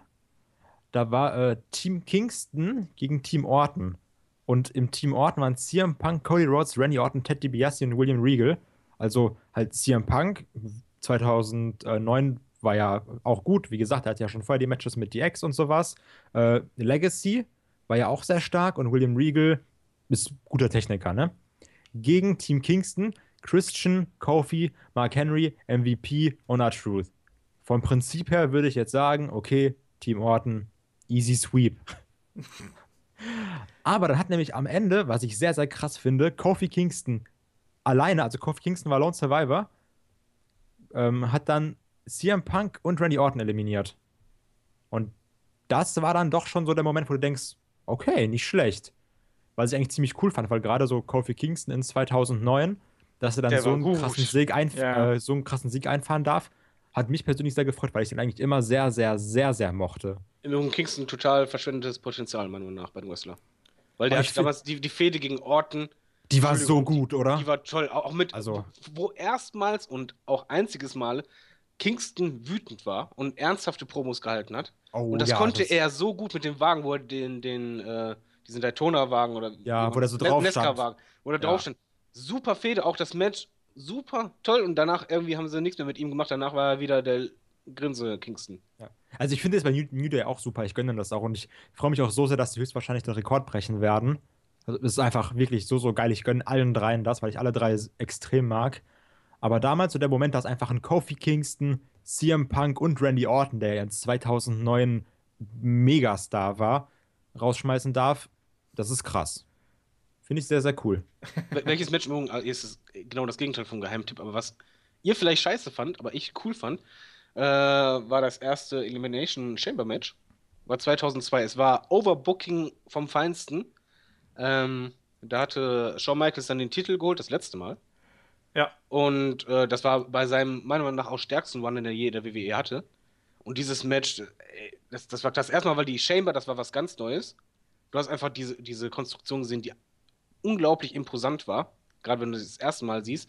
Und da hattest du Star Power drin. Es war äh, HBK drin, Triple H, Jericho, Kane, AVD, Booker T, das, das passte alles. Also es, es, war wirklich, von damals gesehen, es waren halt die Topstars drin und es ging dann halt um den Titel und das war richtig gut, vor allen Dingen, weil halt äh, Shawn Michaels dann noch Triple H gepinnt hatte. Natürlich war Shawn Michaels wieder am Saften, wie Sau. Ja, es war damals die Zeit, ne? Ja, aber es, es, passte, also es passte in dem Moment einfach total rein und dann gab es einfach einen Feel-Good-Moment, den es halt lange nicht mehr gab in, in der Größenordnung. Ähm, das gucke ich gerne, auch wenn es Overbooking ist, aber manchmal mag ich auch Overbooking, muss ich gestehen. Manchmal ist das vollkommen okay. Ähm, ich habe noch, äh, ich habe mal wieder ein paar alte Sachen hier. Ähm, und zwar 1991, der Opener. Das war nämlich ganz lustig. Das war ähm, Ric Flair, der Mountie, Ted DiBiase und der Warlord gegen Roddy Piper, Bret Hart, Virgil und den British Bulldog. Das also allein, man muss halt damals sagen, zu der Zeit war, war die Fehde zwischen Ric Flair und Roddy Piper halt am Schwelen, die halt irgendwie bei WWE nie so richtig gezündet hat. Aber trotzdem waren halt hier viele kleine Geschichten, die sich so ähm, da entwickelt haben. Und am Ende, das war zum einen ein schönes Match, auch von den Charakteren her. Und ich äh, bin ja ein großer Freund auch damals von, von Roddy Piper gewesen. Und insofern hat das auch ganz gut gepasst. Ähm, und am Ende gab es einfach nur einen Riesenbrawl und alle wurden disqualifiziert, bis auf Ric Flair, weil der außerhalb des Rings war. Oder irgendwie so. Ja, ja genau, wo, wo, er, wo er dann in den Ring zurückkam und dann alle, alle kloppen sich draußen und plötzlich äh, kommt die Ringglocke. Genau. Ja, und äh, das war, ich fand das, ich fand das damals super. Es gibt auch noch so ein paar Guilty Pleasure Matches, wie man so schön sagt. Also so ein paar Matches, die eigentlich so furchtbar waren, ähm, dass man sie sich vielleicht mal so aus naja, so aus Trash-Sicht äh, anschauen möchte. Also vielleicht sowas wie, ähm, wann war das denn? Genau, äh, 93, die, das Match der vier Doinks. also. Gegen die, gegen die vier Zwergen ähm, Kings, ne? Nee, es, es, es gab einmal, ähm, das war äh, die vier Doinks gegen Team Bam Bam Bigelow. Ah, Ähm, oh, oh? Gott, mit dem Mega-Botch am Ende, ne? Genau, es, es, es, gab dann die, das waren die Bushwhackers und Man on a Mission, ähm, die sich als Clowns verkleidet haben und dann gegen, Achtung, es wird noch besser, Bam Bam Bigelow, ne, äh, Bestien Booger und die Headshrinkers. Absolut Kacke. absurd und äh, ganz schrecklich, weil wenn ich das angucken möchte, ohnehin ist die 93er Survivor Series ein bisschen schwierig, was die Gimmick-Dichte angeht. Also wenn dann am Ende die All-Americans gegen die Foreign Fanatics antreten, ist das schon ein bisschen schwierig. Und was du gerade angesprochen hast mit den, ähm, mit den äh, kleinen Doinks, das war das Jahr drauf. Ja, das, das war, ähm, das war schön. Ja, das muss man sich auf der Zunge zergehen lassen eigentlich. Es, es waren halt ähm, lauter Kleinwüchsige im Ring, die halt äh, zur Unterhaltung von Vince wahrscheinlich ähm, da was Das ist machen. halt so krass, was da einfach passiert ist damals. Also vor allem auf Ja, die du Na bist zu spät geboren, du hast echt das, das, ist einfach das so- Trashige voll Das verpasst. ist einfach so, die haben einfach Lilliputaner kämpfen lassen und gesagt so, ah, guck mal, das ist lustig, die sind kleinwüchsig. Weißt du, heut, in der jüngeren Vergangenheit hat, in der jüngeren Vergangenheit hat man gesagt, dass Hornswoggle furchtbar war als Einzelner. Ja, und wir kriegen hier ein ganzes Tag Team Match mit insgesamt äh, sechs äh, kleinen Wüchsen, die gegeneinander kämpfen. Das war die Royal Family. Um, Jetzt, jetzt kommt noch das Beste, ich gucke es nämlich gerade nach, das ging 16 Minuten. ja, ja, aber die Namen sind halt auch so geil. Weißt du, Jerry Lawler äh, tritt dann gemeinsam an mit Sleazy, Queasy und Cheesy. Und äh, Doink, Doink in der Fraktion Clowns Are Us. Gemeinsam mit Dink, Pink und Wink. So, aber jetzt, jetzt pass auf, Kai, jetzt wirst du geschockt sein, das Publikum ging voll mit. Ey, es gab doch auch mal dieses Match, wo dann irgendwie Mini Boogeyman gegen äh, Hornswoggle gegen äh, Mini Kane oder sowas. Ja. und dann hat sie so eine Leiter ausgepackt und sie war halt einfach so 50 Zentimeter Aber hoch oder äh, sowas. wenn wir jetzt gerade bei, bei 1994 sind, da war ein Match, was ich sehr, sehr gut fand. Äh, das war Bob Backlund gegen Bret Hart. Das habe ich erst später zu äh, schätzen gelernt. Also, das Also fand ich damals ultra langweilig. Ja, also, es war halt äh, reinstes Mat Wrestling. Es ging halt darum, äh, wer aufgibt quasi. Und ähm, bei dem Match war halt einfach verdammt gut die Storyline. Also Ja. es war halt so, Bob Backlund galt halt als, als der Killer, was Aufgabe angriff. Und er hatte halt Owen Hart an seiner Seite. Und Bret Hart hat halt British Bulldog an seiner Seite. Und das Ende war halt so, dass Bret Hart im, wie hieß das, Chicken Wing? Oder wie heißt das? Ding? Chicken with Crossface, ja. Chicken Wing Crossface äh, von Bob Backlund ging minutenlang, wirklich minutenlang. Das ging ewig. Und Owen Hart ging halt zu seinen Eltern, die halt direkt am Ring saßen und hat denen gesagt, von wegen, werf das Handtuch, weil Bret Hart wollte nicht aufgeben, war halt der Kämpfer. Und er hat ewig auf seine Eltern eingeredet. Dann wollte die Mutter das Handtuch reinwerfen, der Vater nimmt es ihr schnell weg, sagte von wegen, nein, das ist mein Junge, das ist ein Kämpfer, lass ihn, das ist sein Match. Und äh, Owen Hart hat so lange auf seine Mutter eingeredet, von wegen, was machst du da? Du musst das werfen, guck ihn dir doch an, wie er leidet. Und dann hat die halt das Handtuch geworfen. Und Bret Hart hatte den Titel verloren, obwohl er nie aufgegeben hat. Hätte mich das aufgeregt, Alter. Ja, Es war, es war gute Storyline. Es war Ja. wirklich, es passte zu dieser Fehde zwischen Owen Hart und Bret Hart. Genau, das hat auch gepasst. Außerdem kann man gegen die Survivor Series 94 ohnehin nichts sagen, weil im Main Event zwischen Undertaker und Yokozuna war Chuck Norris der Special Guest Enforcer. Also von daher ist dieser Event bulletproof, da kann man nichts gegen sagen. Aber er hat jetzt nicht jeden Roundhouse verpasst oder so. Jeff Jarrett hat einen Roundhouse-Kick verpasst. Aber nicht jeden, also das ist nicht so wie heute. Series 94, Chuck Norris, erstmal aufgeschrieben. erstmal angucken. Komm, ich gebe mal eure Hände einmal bitte wieder in die Zukunft. Und zwar 2009, ich bleibe nochmal dabei. Eine Sache, die ich einfach nur anmerke, die euch bestimmt komplett scheißegal ist, die ich aber cool fand. Ich sagte das richtige Match, da bin ich nämlich bei dir. Ja, ich sage erst das nicht Richtige und danach sage ich das Richtige, okay? Okay. Erst das nicht Richtige. Was ich aber ziemlich cool fand, war damals Batista gegen Rey Mysterio, weil ich dann einfach die Fehde mega krass fand. War genau in meiner Zeit, ne? so, Batista, Rey Mysterio fand ich beide mega krass. Das waren immer Okay, so jetzt mal ohne Typen- Scheiß. Jetzt, jetzt mal wirklich, wenn, du- wenn du Rey Mysterio-Fan bist, alles okay, ja? Aber ging dir die Matches nicht auf den Sack, wenn die Leute wie die Blöden in dieses zweite Seil gehangen haben, damit er seinen scheiß äh, Move da machen darf? Und jedes Mal ist es doch so gegen ein Big House oder generell bei Rey Mysterio-Matches, die Gegner müssen ja im Grunde genommen die Moves ausführen für Rey Mysterio. Und das sieht jedes Mal aus, als wären das Vollhongs gewesen. Allein für den 619, dass, dass die immer in dieses Seil fallen. Ich reg mich da je. Oh. Jetzt, Entschuldigung, wie, das ist doch, das sieht doch jedes Mal bescheuert aus. Oder? Ja. Äh, ja. Äh, Kai, aber du wolltest noch irgendwas anderes sagen, was vielleicht den David nicht komplett zur Explosion bringt. Genau, und zwar war da nämlich das andere Match. Jetzt kommt der Co-Main-Event. Team Mickey, nein. Ähm, was mit dem Stocker angefangen hat, war nämlich äh, John Cena gegen Shawn Michaels und Triple H. Oh ja. Also, das war nämlich, das war ja auch wieder so ein Match, die Generation X. Klar, 2009 war die, die Generation X nicht mehr so cool, wie sie eigentlich mal cool war. Ähm, aber du hattest eben wieder diese Situation, wie auch bei CM Punk, John Morrison, ach genau, John Morrison und äh, The Miz, dass ja eigentlich ein Tag-Team war und der Champ. Und du dachtest, vielleicht mach, gehen die erst beide auf Cena, nimm den raus und klären das dann unter sich. Und das Match fängt an, die Glocke läutet, Cena in der einen Ecke, HBK und äh, Triple Oh ja. H in der anderen. Und denkst dir, ah, okay, ist ja normal, jetzt geht, der, jetzt geht weiter auf den los. Und du, so nach einer Sekunde einfach Switching Music gegen Triple H. Und du bist direkt drin und denkst dir, okay, so, ich, ich bin bereit. ja, Breit. ich will. So, nimm mich, mach was du willst. Nein, aber das war genau das Richtige. Äh, ohne Scheiß, an dem Moment denke ich auch noch, weil das, das Ja. war einfach genau richtig. Du hast die Zuschauer überrascht und in dem Moment wurde aus einem langweiligen Match so, oh, okay, jetzt ist alles möglich. Ja, also das ist von 0 auf 100, aber wirklich in, in einer Sekunde. Du musst ja halt auch mal wegstecken, was das für eine Star Power ist, die hier einfach mal so im Main Event steht. Ne? Also, Ja.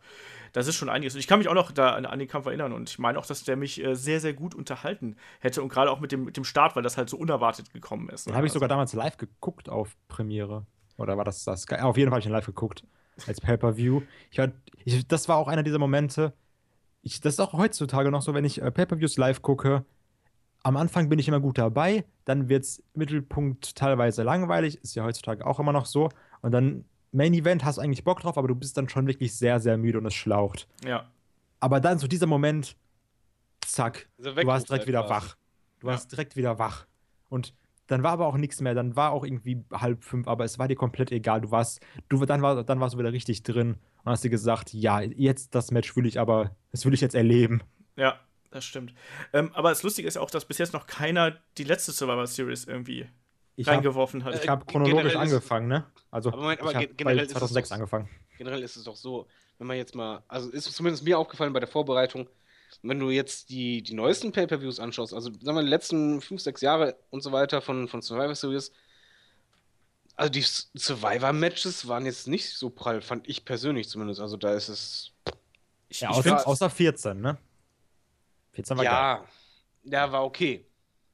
Ja, das also war mal der schon- Ausreißer nach oben, aber generell habe ich immer das Gefühl, dass die Survivor Series ein bisschen stiefmütterlich behandelt wird von Ja. WWE. Also ich glaube, dass es auch diesem, äh, was wir ja heute schon angesprochen haben, den, dem Kalender, dem allgemeinen Eventkalender so ein bisschen verschuldet, dass man halt eben die Geschichten nicht mehr wirklich darauf äh, zuschneidet, sondern einfach dann guckt, ja, wie schmeißen wir die jetzt ineinander und dann haben wir einen Monat Zeit und gucken mal, was dann da so passt. Deswegen gibt es da jetzt ja auch ähm, das Match Brock Lesnar gegen Goldberg. Einfach nur um zu zeigen, Survivor Series ist krass. Ja, aber das ja, aber ich, der, der Sinn dahinter ist ja falsch. Eigentlich musst du bei Survivor Series dieses 5 gegen 5, also dieses Survivor-Match, das müsstest du pushen. So wie damals bei, bei der Alliance halt. Das hatte Ja, aber- richtig Wertigkeit. Die Leute wollten diese, dieses Survivor-Match sehen. Die wollten nicht dieses Einzelmatch sehen, sondern Survivor Series stand immer für Survivor, Survivor halt. Und da konntest du halt auch Stars schaffen. Oder wie halt 2014 halt äh, Sigler mega pushen eigentlich, dass, dass die Leute ihn lieben und, und Co. Eine Storyline erzählen in diesen Matches. Aber genau das ist mir total abhanden gekommen in den letzten Jahren, dass halt innerhalb dieser, dieser Survivor-Matches gar keine richtige Story mehr ist, sondern die sind halt, wie er schon sagt, die sind halt da. Es ist jetzt Zeit für Survivor Series, okay, dann ja, machen wir mal hier. Ja, fünf gut, fünf, macht ihr mal. Aber Aber es hat keinen ich- Sinn. soll ich mal ein paar äh, aktuellere Sachen ansprechen, so wenn ihr jetzt sowieso danach gefragt habt. Ich habe mir die aktuelleren Sachen auch angeguckt und ähm, komischerweise, je aktueller ich wurde, umso weniger waren da die Elimination Matches drin. Was ja, eigentlich das, das, das meine ich ja mit Ja, ja, stiefmütterlich behandelt. Ne? Also man rückt quasi immer mehr von Ja. dem Konzept ab. Das ist genauso, wenn man jetzt beim Royal Rumble sagen würde, ach ja, äh, übrigens, dieses Jahr machen wir mal nur 20 Mann, dann nächstes Jahr machen wir irgendwie äh, 90 Sekunden, dann machen wir wieder 2 Minuten, dann machen Ja, und wir dann wieder 90 40 Mann und äh, einfach Genau. alles durcheinander. Das stimmt. Äh, 2013 mit einem schrecklichen Main Event Randy Orton gegen Big Show. Warum ist das das Main Event? Ähm, aber ein anderes Match, was sehr, sehr krass ist, auch gerade so für die Indie-Darlings. Und zwei Männer, die wirklich sehr, sehr, also zu selten zusammen im Ring standen, war nämlich Tag Team Match CM Punk und Daniel Bryan gegen die Wyatts, also Eric Rowan und Luke Harper. das war ein guter Kampf, aber fernab Ja. von, uh, das muss man sich angucken. Ja, komm, aber, so, Aber da stimmte die Chemie einfach nicht. wenn Also halt das schon mal jetzt CM Punk und Daniel Bryan im Ring stehen, ist schon ein Moment, oder? Ja, aber das reicht nicht. Das Nee. alleine reicht nicht. Das, das, also, ich habe den Kampf in München gesehen. Da gab's den auch. Allein das, finde ich, zeigt schon, was es ist. Ja, okay. Also Das ich meine, ist war jetzt nicht auch böse nicht so, gemeint. Ich bin ja auch ein großer Fan klar. von CM Punk und Daniel Bryan und so, aber das ist halt ein Kampf gewesen, der war auf einer beschissenen Card, war das der einzige Lichtblick. Also wenn man sich jetzt Ja, mal gut, da, das stimmt wirklich.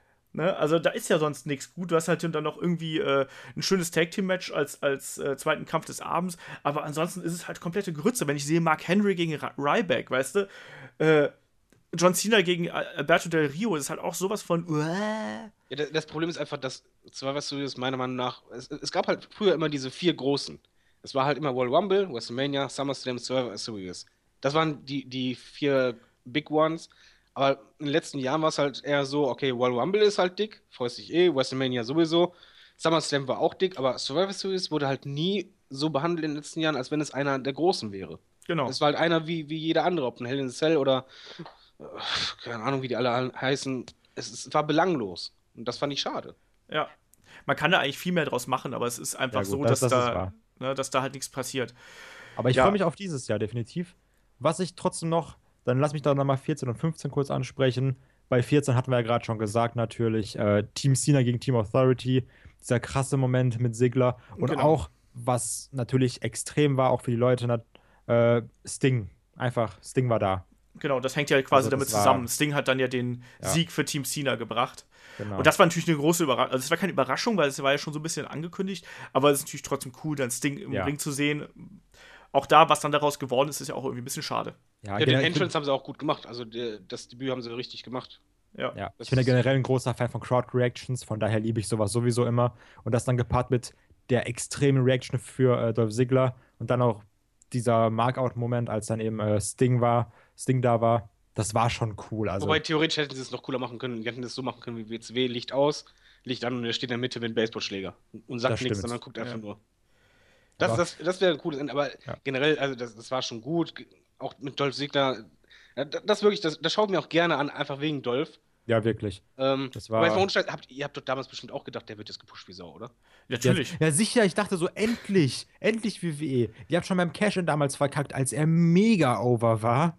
Ja, ja. Aber allem, was, ich- was sprach denn jetzt dagegen? Die Crowd hat ihn ja gefeiert wie Ja. die Irren. Die waren ja voll auf seiner Seite. Er hat delivered. Er war gut. Ich fand auch, dass er im Mick eigentlich immer überzeugend war. Es hat ja nichts mehr dagegen gesprochen. Dann machen sie auch noch das Booking so, wie es eigentlich kaum noch stärker hättest machen können. Und dann, Aber das ist vielleicht auch so ein Wieso?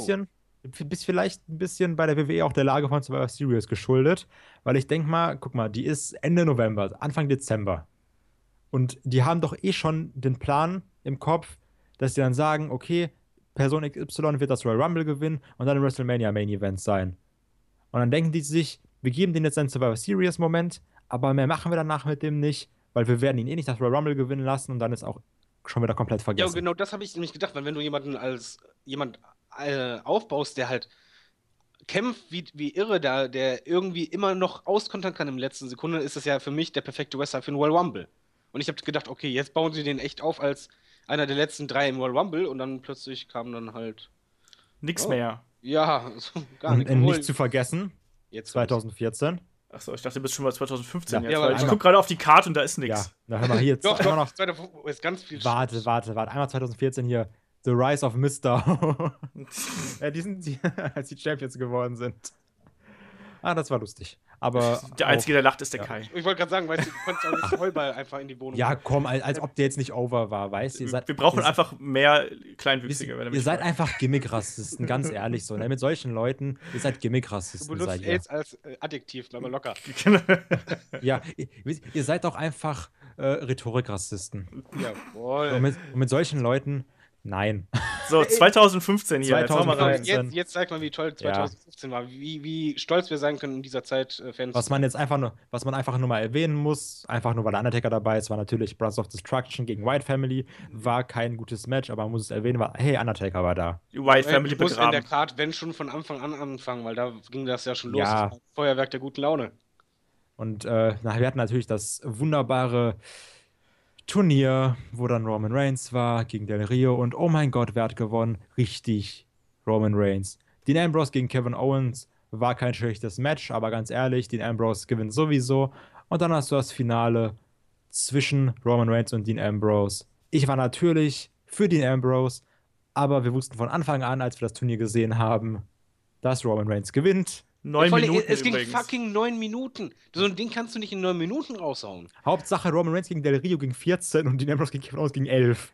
Das Ja, ging einfach 9. Das war einfach vom, vom Sinn und Zweck her so. Obwohl ich fand die Stimmung halt super. Muss man einfach mal sagen. Als, als äh, Waynes dann gewonnen hat, war die Halle komplett auf seiner Seite, hat ihn gefeiert. Das waren Reactions. Und dann kam der Seamus Cash in und es war mir auch komplett egal. Ja, wobei, man muss sich schon Sorgen machen. Äh, Eigentlich hätte man damals als WWE sich schon Gedanken machen müssen, wenn Seamus, der eigentlich sonst irgendwie äh, Totenstille hervorzieht, es schafft, Pop zu ziehen wie sonst was, weil die Leute einfach nur denken, oh ja, bitte cash ein. Ja, es war wirklich so, so komm, ey, jetzt nicht Roman Reigns. Und aber es war sowieso klar, dass Seamus da eincasht, also so in dem Zeitraum, weil sie die konnten eh nichts mit dem anfangen. Du hast richtig gemerkt, dass nur so ein, so ein, Tier- so ein, so ein Warmhalter-Champ. Ja. Der wartet halt, bis dann Royal Rumble ist und Roman holt sich dann, dann eh wieder. Und dann kommt sowieso die, äh, hier die Road to WrestleMania. So, Seamus, du hast halt deine zwei Monate und dann ist auch wieder gut. Es war Also es vorne war bis hinten scheiße. Unnötig, ja. Ja. Das war bis hinten. richtig, richtig scheiße. Ja. Und Tyler Breeze darf gegen Dolph Ziggler gewinnen. Dankeschön. Ja, das, das war auch äh, Super. Ja, generell, Mann- also jetzt mal ohne Scheiß, also von, von der Star Power her, von der Ausstrahlung her, wenn ich mir jetzt die letzten Matchcards so anschaue von den letzten Jahren, das war nicht unbedingt so pff, prall, oder? Ich finde, Nee. du kannst Star Power immer relativ schlecht vergleichen, weil klar, du hast irgendwie um 2009 hast du irgendwie Main Event dann einen Shawn Michaels, einen Triple H äh, und einen John Cena und hast im anderen Match irgendwie Edge gegen Undertaker. Also klar, dass du damit jetzt irgendwie nicht konkurrieren kannst, ne? Nee, das nicht, aber irgendwie war, war, war kein Big-Time-Feeling. Big-Time-Feeling kannst du auch so bei, bei Leuten haben. Mit, mit Seth Rollins und Co. kannst du es auch haben.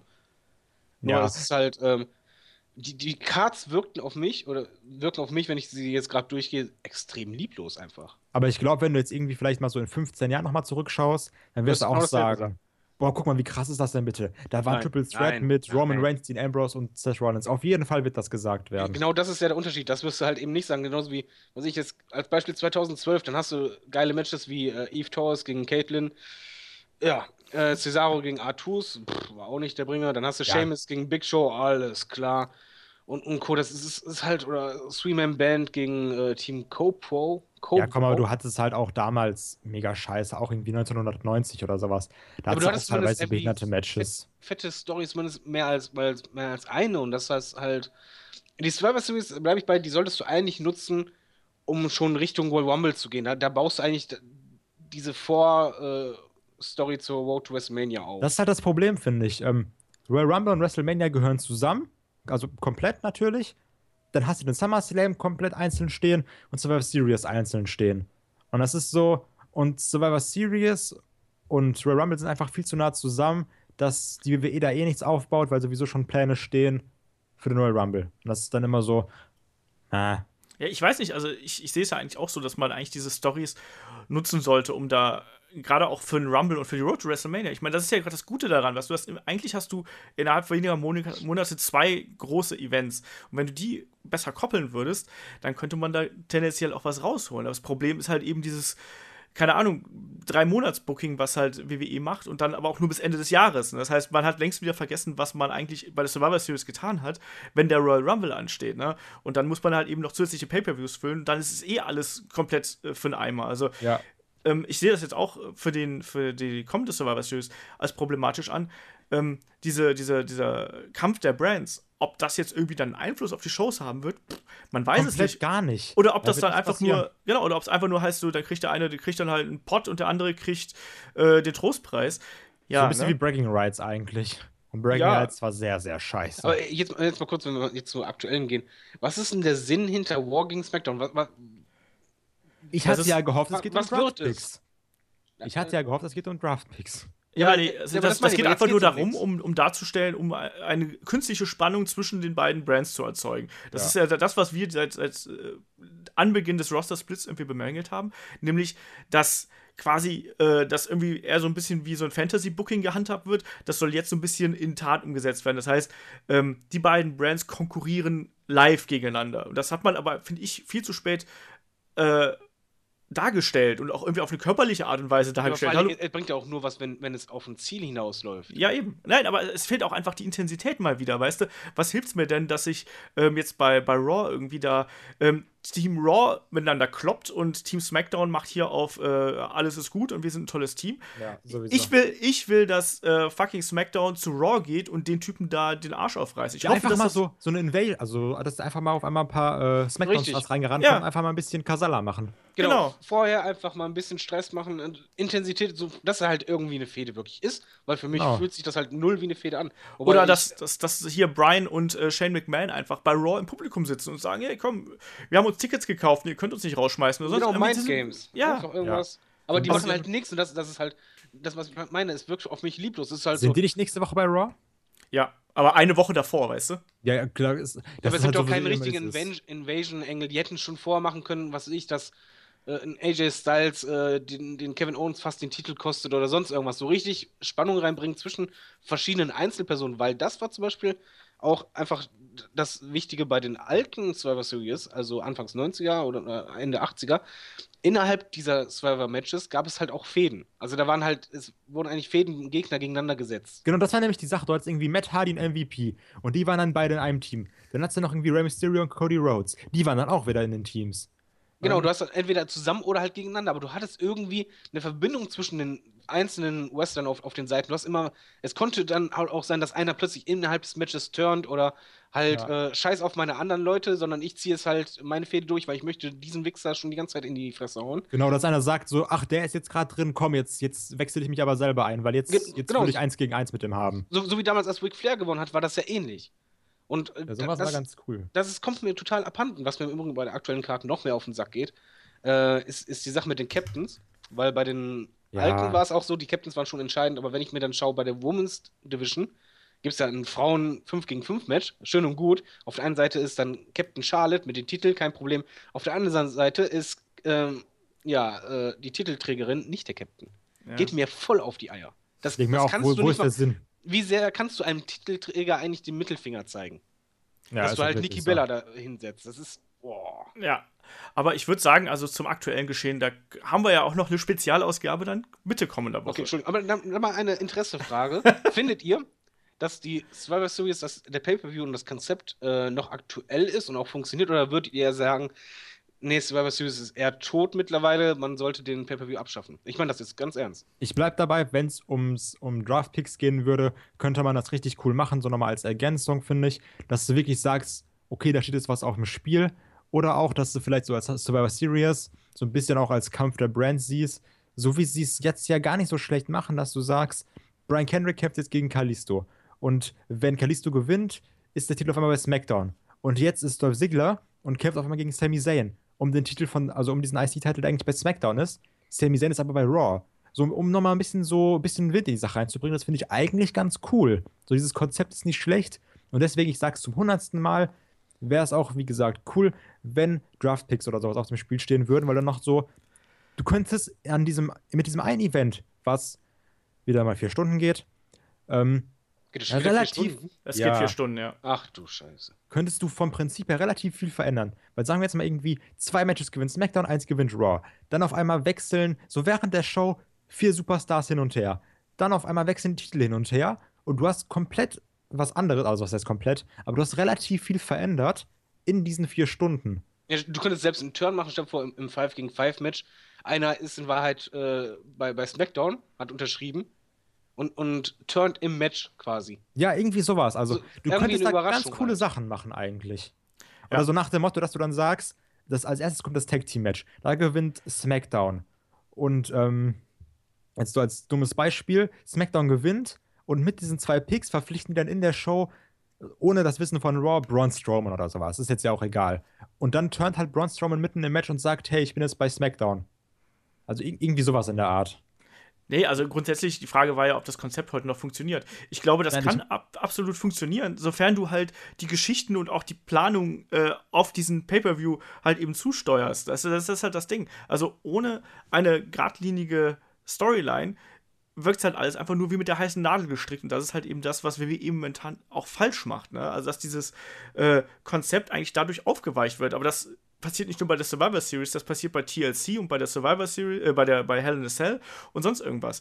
Dass einfach alles nur auf diesen einen Moment fixiert ist, den du aber nicht aufbaust, sondern der, der muss halt einfach irgendwie passieren. So von magischer TLC Hand. ist auch mein Hass-Pay-Per-View.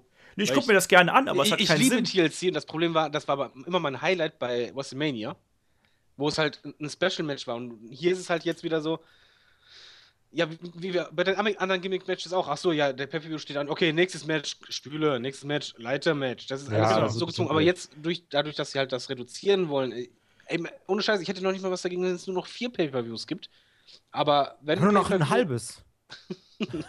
Nein, aber früher, ich, ich, ja, du hast die Zeit nicht miterlebt, aber ich habe die Zeit miterlebt, wo es nur vier gab und ich war echt zufrieden, aber ich hatte so Bock auf die Pay-Per-Views, wie Du sonst was. Ja nicht ich, besser. ja, aber ich habe jetzt einfach auch keinen Bock mehr und ähm, ich hoffe, dass wenn die reduzieren, dass sie es so machen, dass sie um diese Big Four ähm, ein bisschen Luft schaffen. Weil ich glaube, das ist das große Problem, dass dazwischen einfach kein, keine Luft mehr ist. Also Ja. sind wir ehrlich, sie werden höchstwahrscheinlich auf 12 wieder reduzieren, oder? Oder 15 oder irgendwie sowas. ja, oder irgendwie 14. sowas. Also über 12, also mi min mindestens 12, sagen wir es so, ne? Du musst es halt auch aus geschäftlicher Ja, Sicht sehen deswegen und meine ich sie ja, werden halt auch sagen, so, ja, wir müssen das Network auch irgendwie füllen, ne? Und im Zweifelsfall denkt dann die Marketingabteilung, dass mehr halt eben besser ist. Ja, merkt man ja auch an den Fans, die sind alle äh, begeistert und die Ratings schießen in die Höhe. Ich glaube, das geht ihnen auch gar nicht mehr so viel um Ratings, sondern ich glaube, es geht aktuell erst ums Network. Ja, aber auch so, du, du, du kannst, also ich merke es bei mir zum Beispiel, ich würde schon bezeichnen, dass ich ein Hardcore-Wrestling-Fan bin, aber ich gucke manchmal mittlerweile, ich vergesse ein Pay-Per-View, von dem, ach, der war, dann gucke ich in, in, in, in Network so, wie, letzte Woche? Ach, scheiße, stimmt ja, da war ja Pay-Per-View. Pay-Per-Views vergesse ich nicht. Und ich, ich gucke den halt nicht, ich habe also diese Motivation ist bei manchen Pay-Per-Views einfach nicht mehr gegeben bei mir. Mir fehlt eher einfach so dieser Bock, was du immer gerade so schön angesprochen hast. Weißt du, so, yeah, jetzt ist Survivor Series, sondern es ist halt so, ja, jetzt ist halt dann halt Survivor Series, ne? Ja, Jetzt ist halt So- quasi das Gefühl, ja, ah, der nächste, alles klar. Es, es gibt halt keinen Unterschied mehr, ob du jetzt eine Survivor Series hast, eine Hell in a Cell, einen Backlash oder wie die ganzen Dinge halt einfach heißen. Das weil- Einzige, was halt wirklich ist, ist Royal Rumble und WrestleMania. Da Genau. bin ich immer so, Ja. ach du Scheiße, das ist jetzt, ich kann es nicht mehr erwarten, dass ich jetzt endlich dieses Royal Rumble sehe. Genau. Dass ich jetzt endlich WrestleMania sehe. Bitte lass es jetzt endlich anfangen. Ja, ganz genau. Das sind die ein, beiden einzigen, die rausstechen. Einfach auch, weil da die Geschichten wirklich drauf zugespitzt sind. Und das ist bei den anderen Dingern eben nicht, sondern da ist es halt so, ne, wie als wenn du am nächsten Tag zur Arbeit musst. Ne? Das ist Aber so genau, das hattest du zum Beispiel auch bei, bei Survivor Series. Du hattest bei damals Ja. bei Survivor Series, ich habe mich gefreut auf Bret Hart gegen Shawn Michaels. Ich habe mich auch gefreut auf die, äh, die Survivor Matches, wo dann zum Beispiel äh, Hulk Hogan gegen Andrew the Giant. Das, das war richtig geiles 5 gegen 5 Match, wo du einfach dachtest, boah, die treffen jetzt endlich aufeinander mit Teams, die hauen sich jetzt in die Fresse. Er hat Unterstützung, er hat Unterstützung. Oder halt, äh, was ich, Ultimate Warrior zusammen mit, mit äh, Wendy Savage und Co. Das waren Matches, du hast dich richtig auf diesen Pay-Per-View einfach gefreut. genau. Das ist wahr, das stimmt. Das hast du jetzt heute nicht mehr so richtig. Aber genau darüber können wir eigentlich auch nochmal äh, dann am kommenden Mittwoch, Donnerstag reden, wenn dann unser, unser Roundtable zur aktuellen Survivor Series Ausgabe kommt. Ich würde sagen, damit beschließen wir den, äh, den Podcast hier auch. Oder was Können meint wir ihr? irgendwie sowas machen, wenn wir den Roundtable machen, dass jeder sagt, wer gewinnt und der Gewinner kriegt irgendwie, keine Ahnung, Einen feuchten Händedruck. einen Kuchen oder sowas von Olaf gebacken mit Liebe? Nein. Also, mit Cremefüllung, ne? Ja. Ja, genau. Super, ich bin schon zweimal nicht der Assi. Danke. Irgendwie sowas. Ich, ich finde, wir machen denn? offizielle Headlock-Tipprunde oder sowas. ja, also ich bin da wirklich für. Das, das wäre eine geile Idee. Das machen wir bei WrestleMania. Nein, wir machen jetzt bei Survivor Series. das. Alle, alle im Pot 1000 Euro und der Gewinner wird erschossen. Absolut gute Logik. So viel zum Thema Assi, ne? Ja, ja, genau. Ich muss Klingt auch noch mal einen raushauen. du musst ja deinem Ruf gerecht werden, ne? genau. Ja. was, äh, kurze Frage noch, was kommt nach Survivor Series noch als Pay-Per-View? TLC. Ja. Danach? Also Road? Rumble. Nee, nee, Rumble, da kommt Ach so. Roadblock und dann. Ich meinte dieses Jahr. Ne, warte, kommen jetzt überhaupt noch. Äh, genau, jetzt sind ja eigentlich mehr Pay-Per-View. Ne, warte, TLC wird SmackDown Exclusive sein, oder? ich genau. glaube ja, ich meine, danach kommt noch TLC. Ja, kommt, kommt danach noch was irgendwie für Raw oder sowas? Weil sonst hat ja Raw bis zum Rumble kein Pay-Per-View mehr. Oh mein Gott. Ich habe es gerade nicht im Kopf, ehrlich gesagt. Also, weil normalerweise kommt TLC und dann Rumble. Ist ja die Frage, willst du noch irgendwas äh, zwischenschieben oder so? Wir Ich weiß sehen. es Der nicht. Olaf ist komplett durch, der will gerade einfach nur noch aufhören. Nee, gar nicht. Ich suche ich such gerade, wo da eine Liste ist. Oder so, Ähm, ich muss mehr Pay-Per-Views machen. Nee, es, es ist TLC ist der letzte Pay-Per-View, sehe ich gerade. TLC ist der letzte und dann äh, geht's Ja. weiter. Da Das kommt war ein, damals auch äh, das, das, das Schöne bei Survivor Series, auch wenn es nur im Herbst war, für den Wrestling-Fan war es so, als wenn so, ja, das Pay-Per-View-Jahr war halt zu Ende. Survivor Series war immer der Abschluss, deswegen hat man sich da auch nochmal gefreut, weil es war der letzte Pay-Per-View-Veranstaltung, es war das letzte Mal, wo du weißt, in diesem Jahr treffen die Großen aufeinander, weil in den Wochenshows ist es nicht passiert. Ja, Ähm. ne, dann, also jetzt ist es so, stimmt gar nicht. Äh, TLC, es sind noch zwei. Ach du Scheiße, es kommt nämlich tatsächlich Roadblock dazwischen. Am 4. Dezember gibt Aber der Name ist richtig gewählt bei Roadblock, jetzt mal ohne Scheiß, oder? Ja, ja, äh, Es ist, also ich glaube, die haben sich wahrscheinlich äh, einen weggelacht, als sie den Namen ausgedacht haben. Von, was machen wir denn? Ah, der blockiert alles, alles klar. Komm, komm. ja, ne, wir haben jetzt wirklich dann am 4. Dezember, also schon zwei Wochen nach der Survivor Series, kommt TLC. Und dann äh, zwei Wochen danach, äh, eine Woche vor Weihnachten, kommt Roadblock. Dann ist erstmal zwei. Da, ich hasse Roadblock. Jeder hasst Roadblock. und dann Ohne ist erstmal, dann sind erstmal fünf, sechs Wochen Ruhe. Äh, dann kommt erst der Rumble. Dazwischen ist offiziell erstmal nichts mehr. Kommt nach dem Rumble wieder was? Nee. ne? Elimination Chamber, darauf Genau. habe ich aber richtig Bock. Das wird, Ja. glaube ich, cool. Da kommt irgendwann im Februar äh, kommt Elimination Chamber, ja. Der liegt aber auch so. Warum legt man denn den Chamber zwischen Rumble und WrestleMania? Weil das es. absolut keinen Sinn macht, deswegen macht die Ja. Das. Die so, ja, wir sind dumm und machen das. Wir haben Tickets zu verkaufen Ja, und so. Chamber ist für mich auch ein Pay-Per-View, den kann man eigentlich streichen. Da kann- könnte man das lieber als Tradition machen beim Survival, äh, Survival Series, dass man da zum Beispiel ein Match macht, am Abschluss des Jahres irgendwie. Das Schöne ist ja, dass nach dem Elimination Chamber noch Fastlane kommt. Äh, Ach du Scheiße, jetzt hör doch mal auf! Oh Gott, ich hasse, weißt du, so Fast and Rodop, Capital Punishment. Dazwischen? Jetzt kommt noch irgendwie was, was dazwischen wahrscheinlich. So ein, was nicht, so ein, ein Over Network so Special. eine Scheiße. Wie damals in, in Your House, so kommt jetzt alle, einfach alles rein jetzt. December to Dismember, New Year's Revolution kommt auch noch. Ey, ich, ohne Scheiß, ich traue der WWE mittlerweile zu, dass die irgendwie eine Woche vor WrestleMania noch irgendwann mal Pay-Per-View äh, Ja, Pay-Per-View Cyber Sunday oder sowas. ach ja. So, wir machen jetzt hier einen Deckel drauf. Äh, die, die User können ja mal bitte, das würde mich interessieren, mal fragen, wie viel Pay-Per-Views die gerne im, im Jahr sehen würden. 20. Nur Roadblock, jeden Tag. Wer bis hierhin durchgehalten hat, so. Wer, wer durchgehalten hat, also an, an, an Stefan und Kai hier schönen Gruß. genau. Ja, äh, würde ich sagen, machen wir den Deckel drauf auf die aktuelle Nummer, weil wir haben ja auch schon dann Mitte der Woche den Roundtable, dann auch wieder mit dem David und dem Kai und mir natürlich. Oh, es wird wieder kommen. Das artet immer aus. Es artet immer Egal, aus. Ich möchte mehr Tweener. Genau, wir brauchen einfach mehr Tweener bei der Survivor Series und äh, bis dahin, wir hören uns Mitte der Woche und nein, nein! David, David, was ist dein Lieblingsevent? Der Twiener Opernball. Dankeschön. So, in diesem Sinne, tschüss, auf Wiedersehen. Macht's gut bis nächste Woche.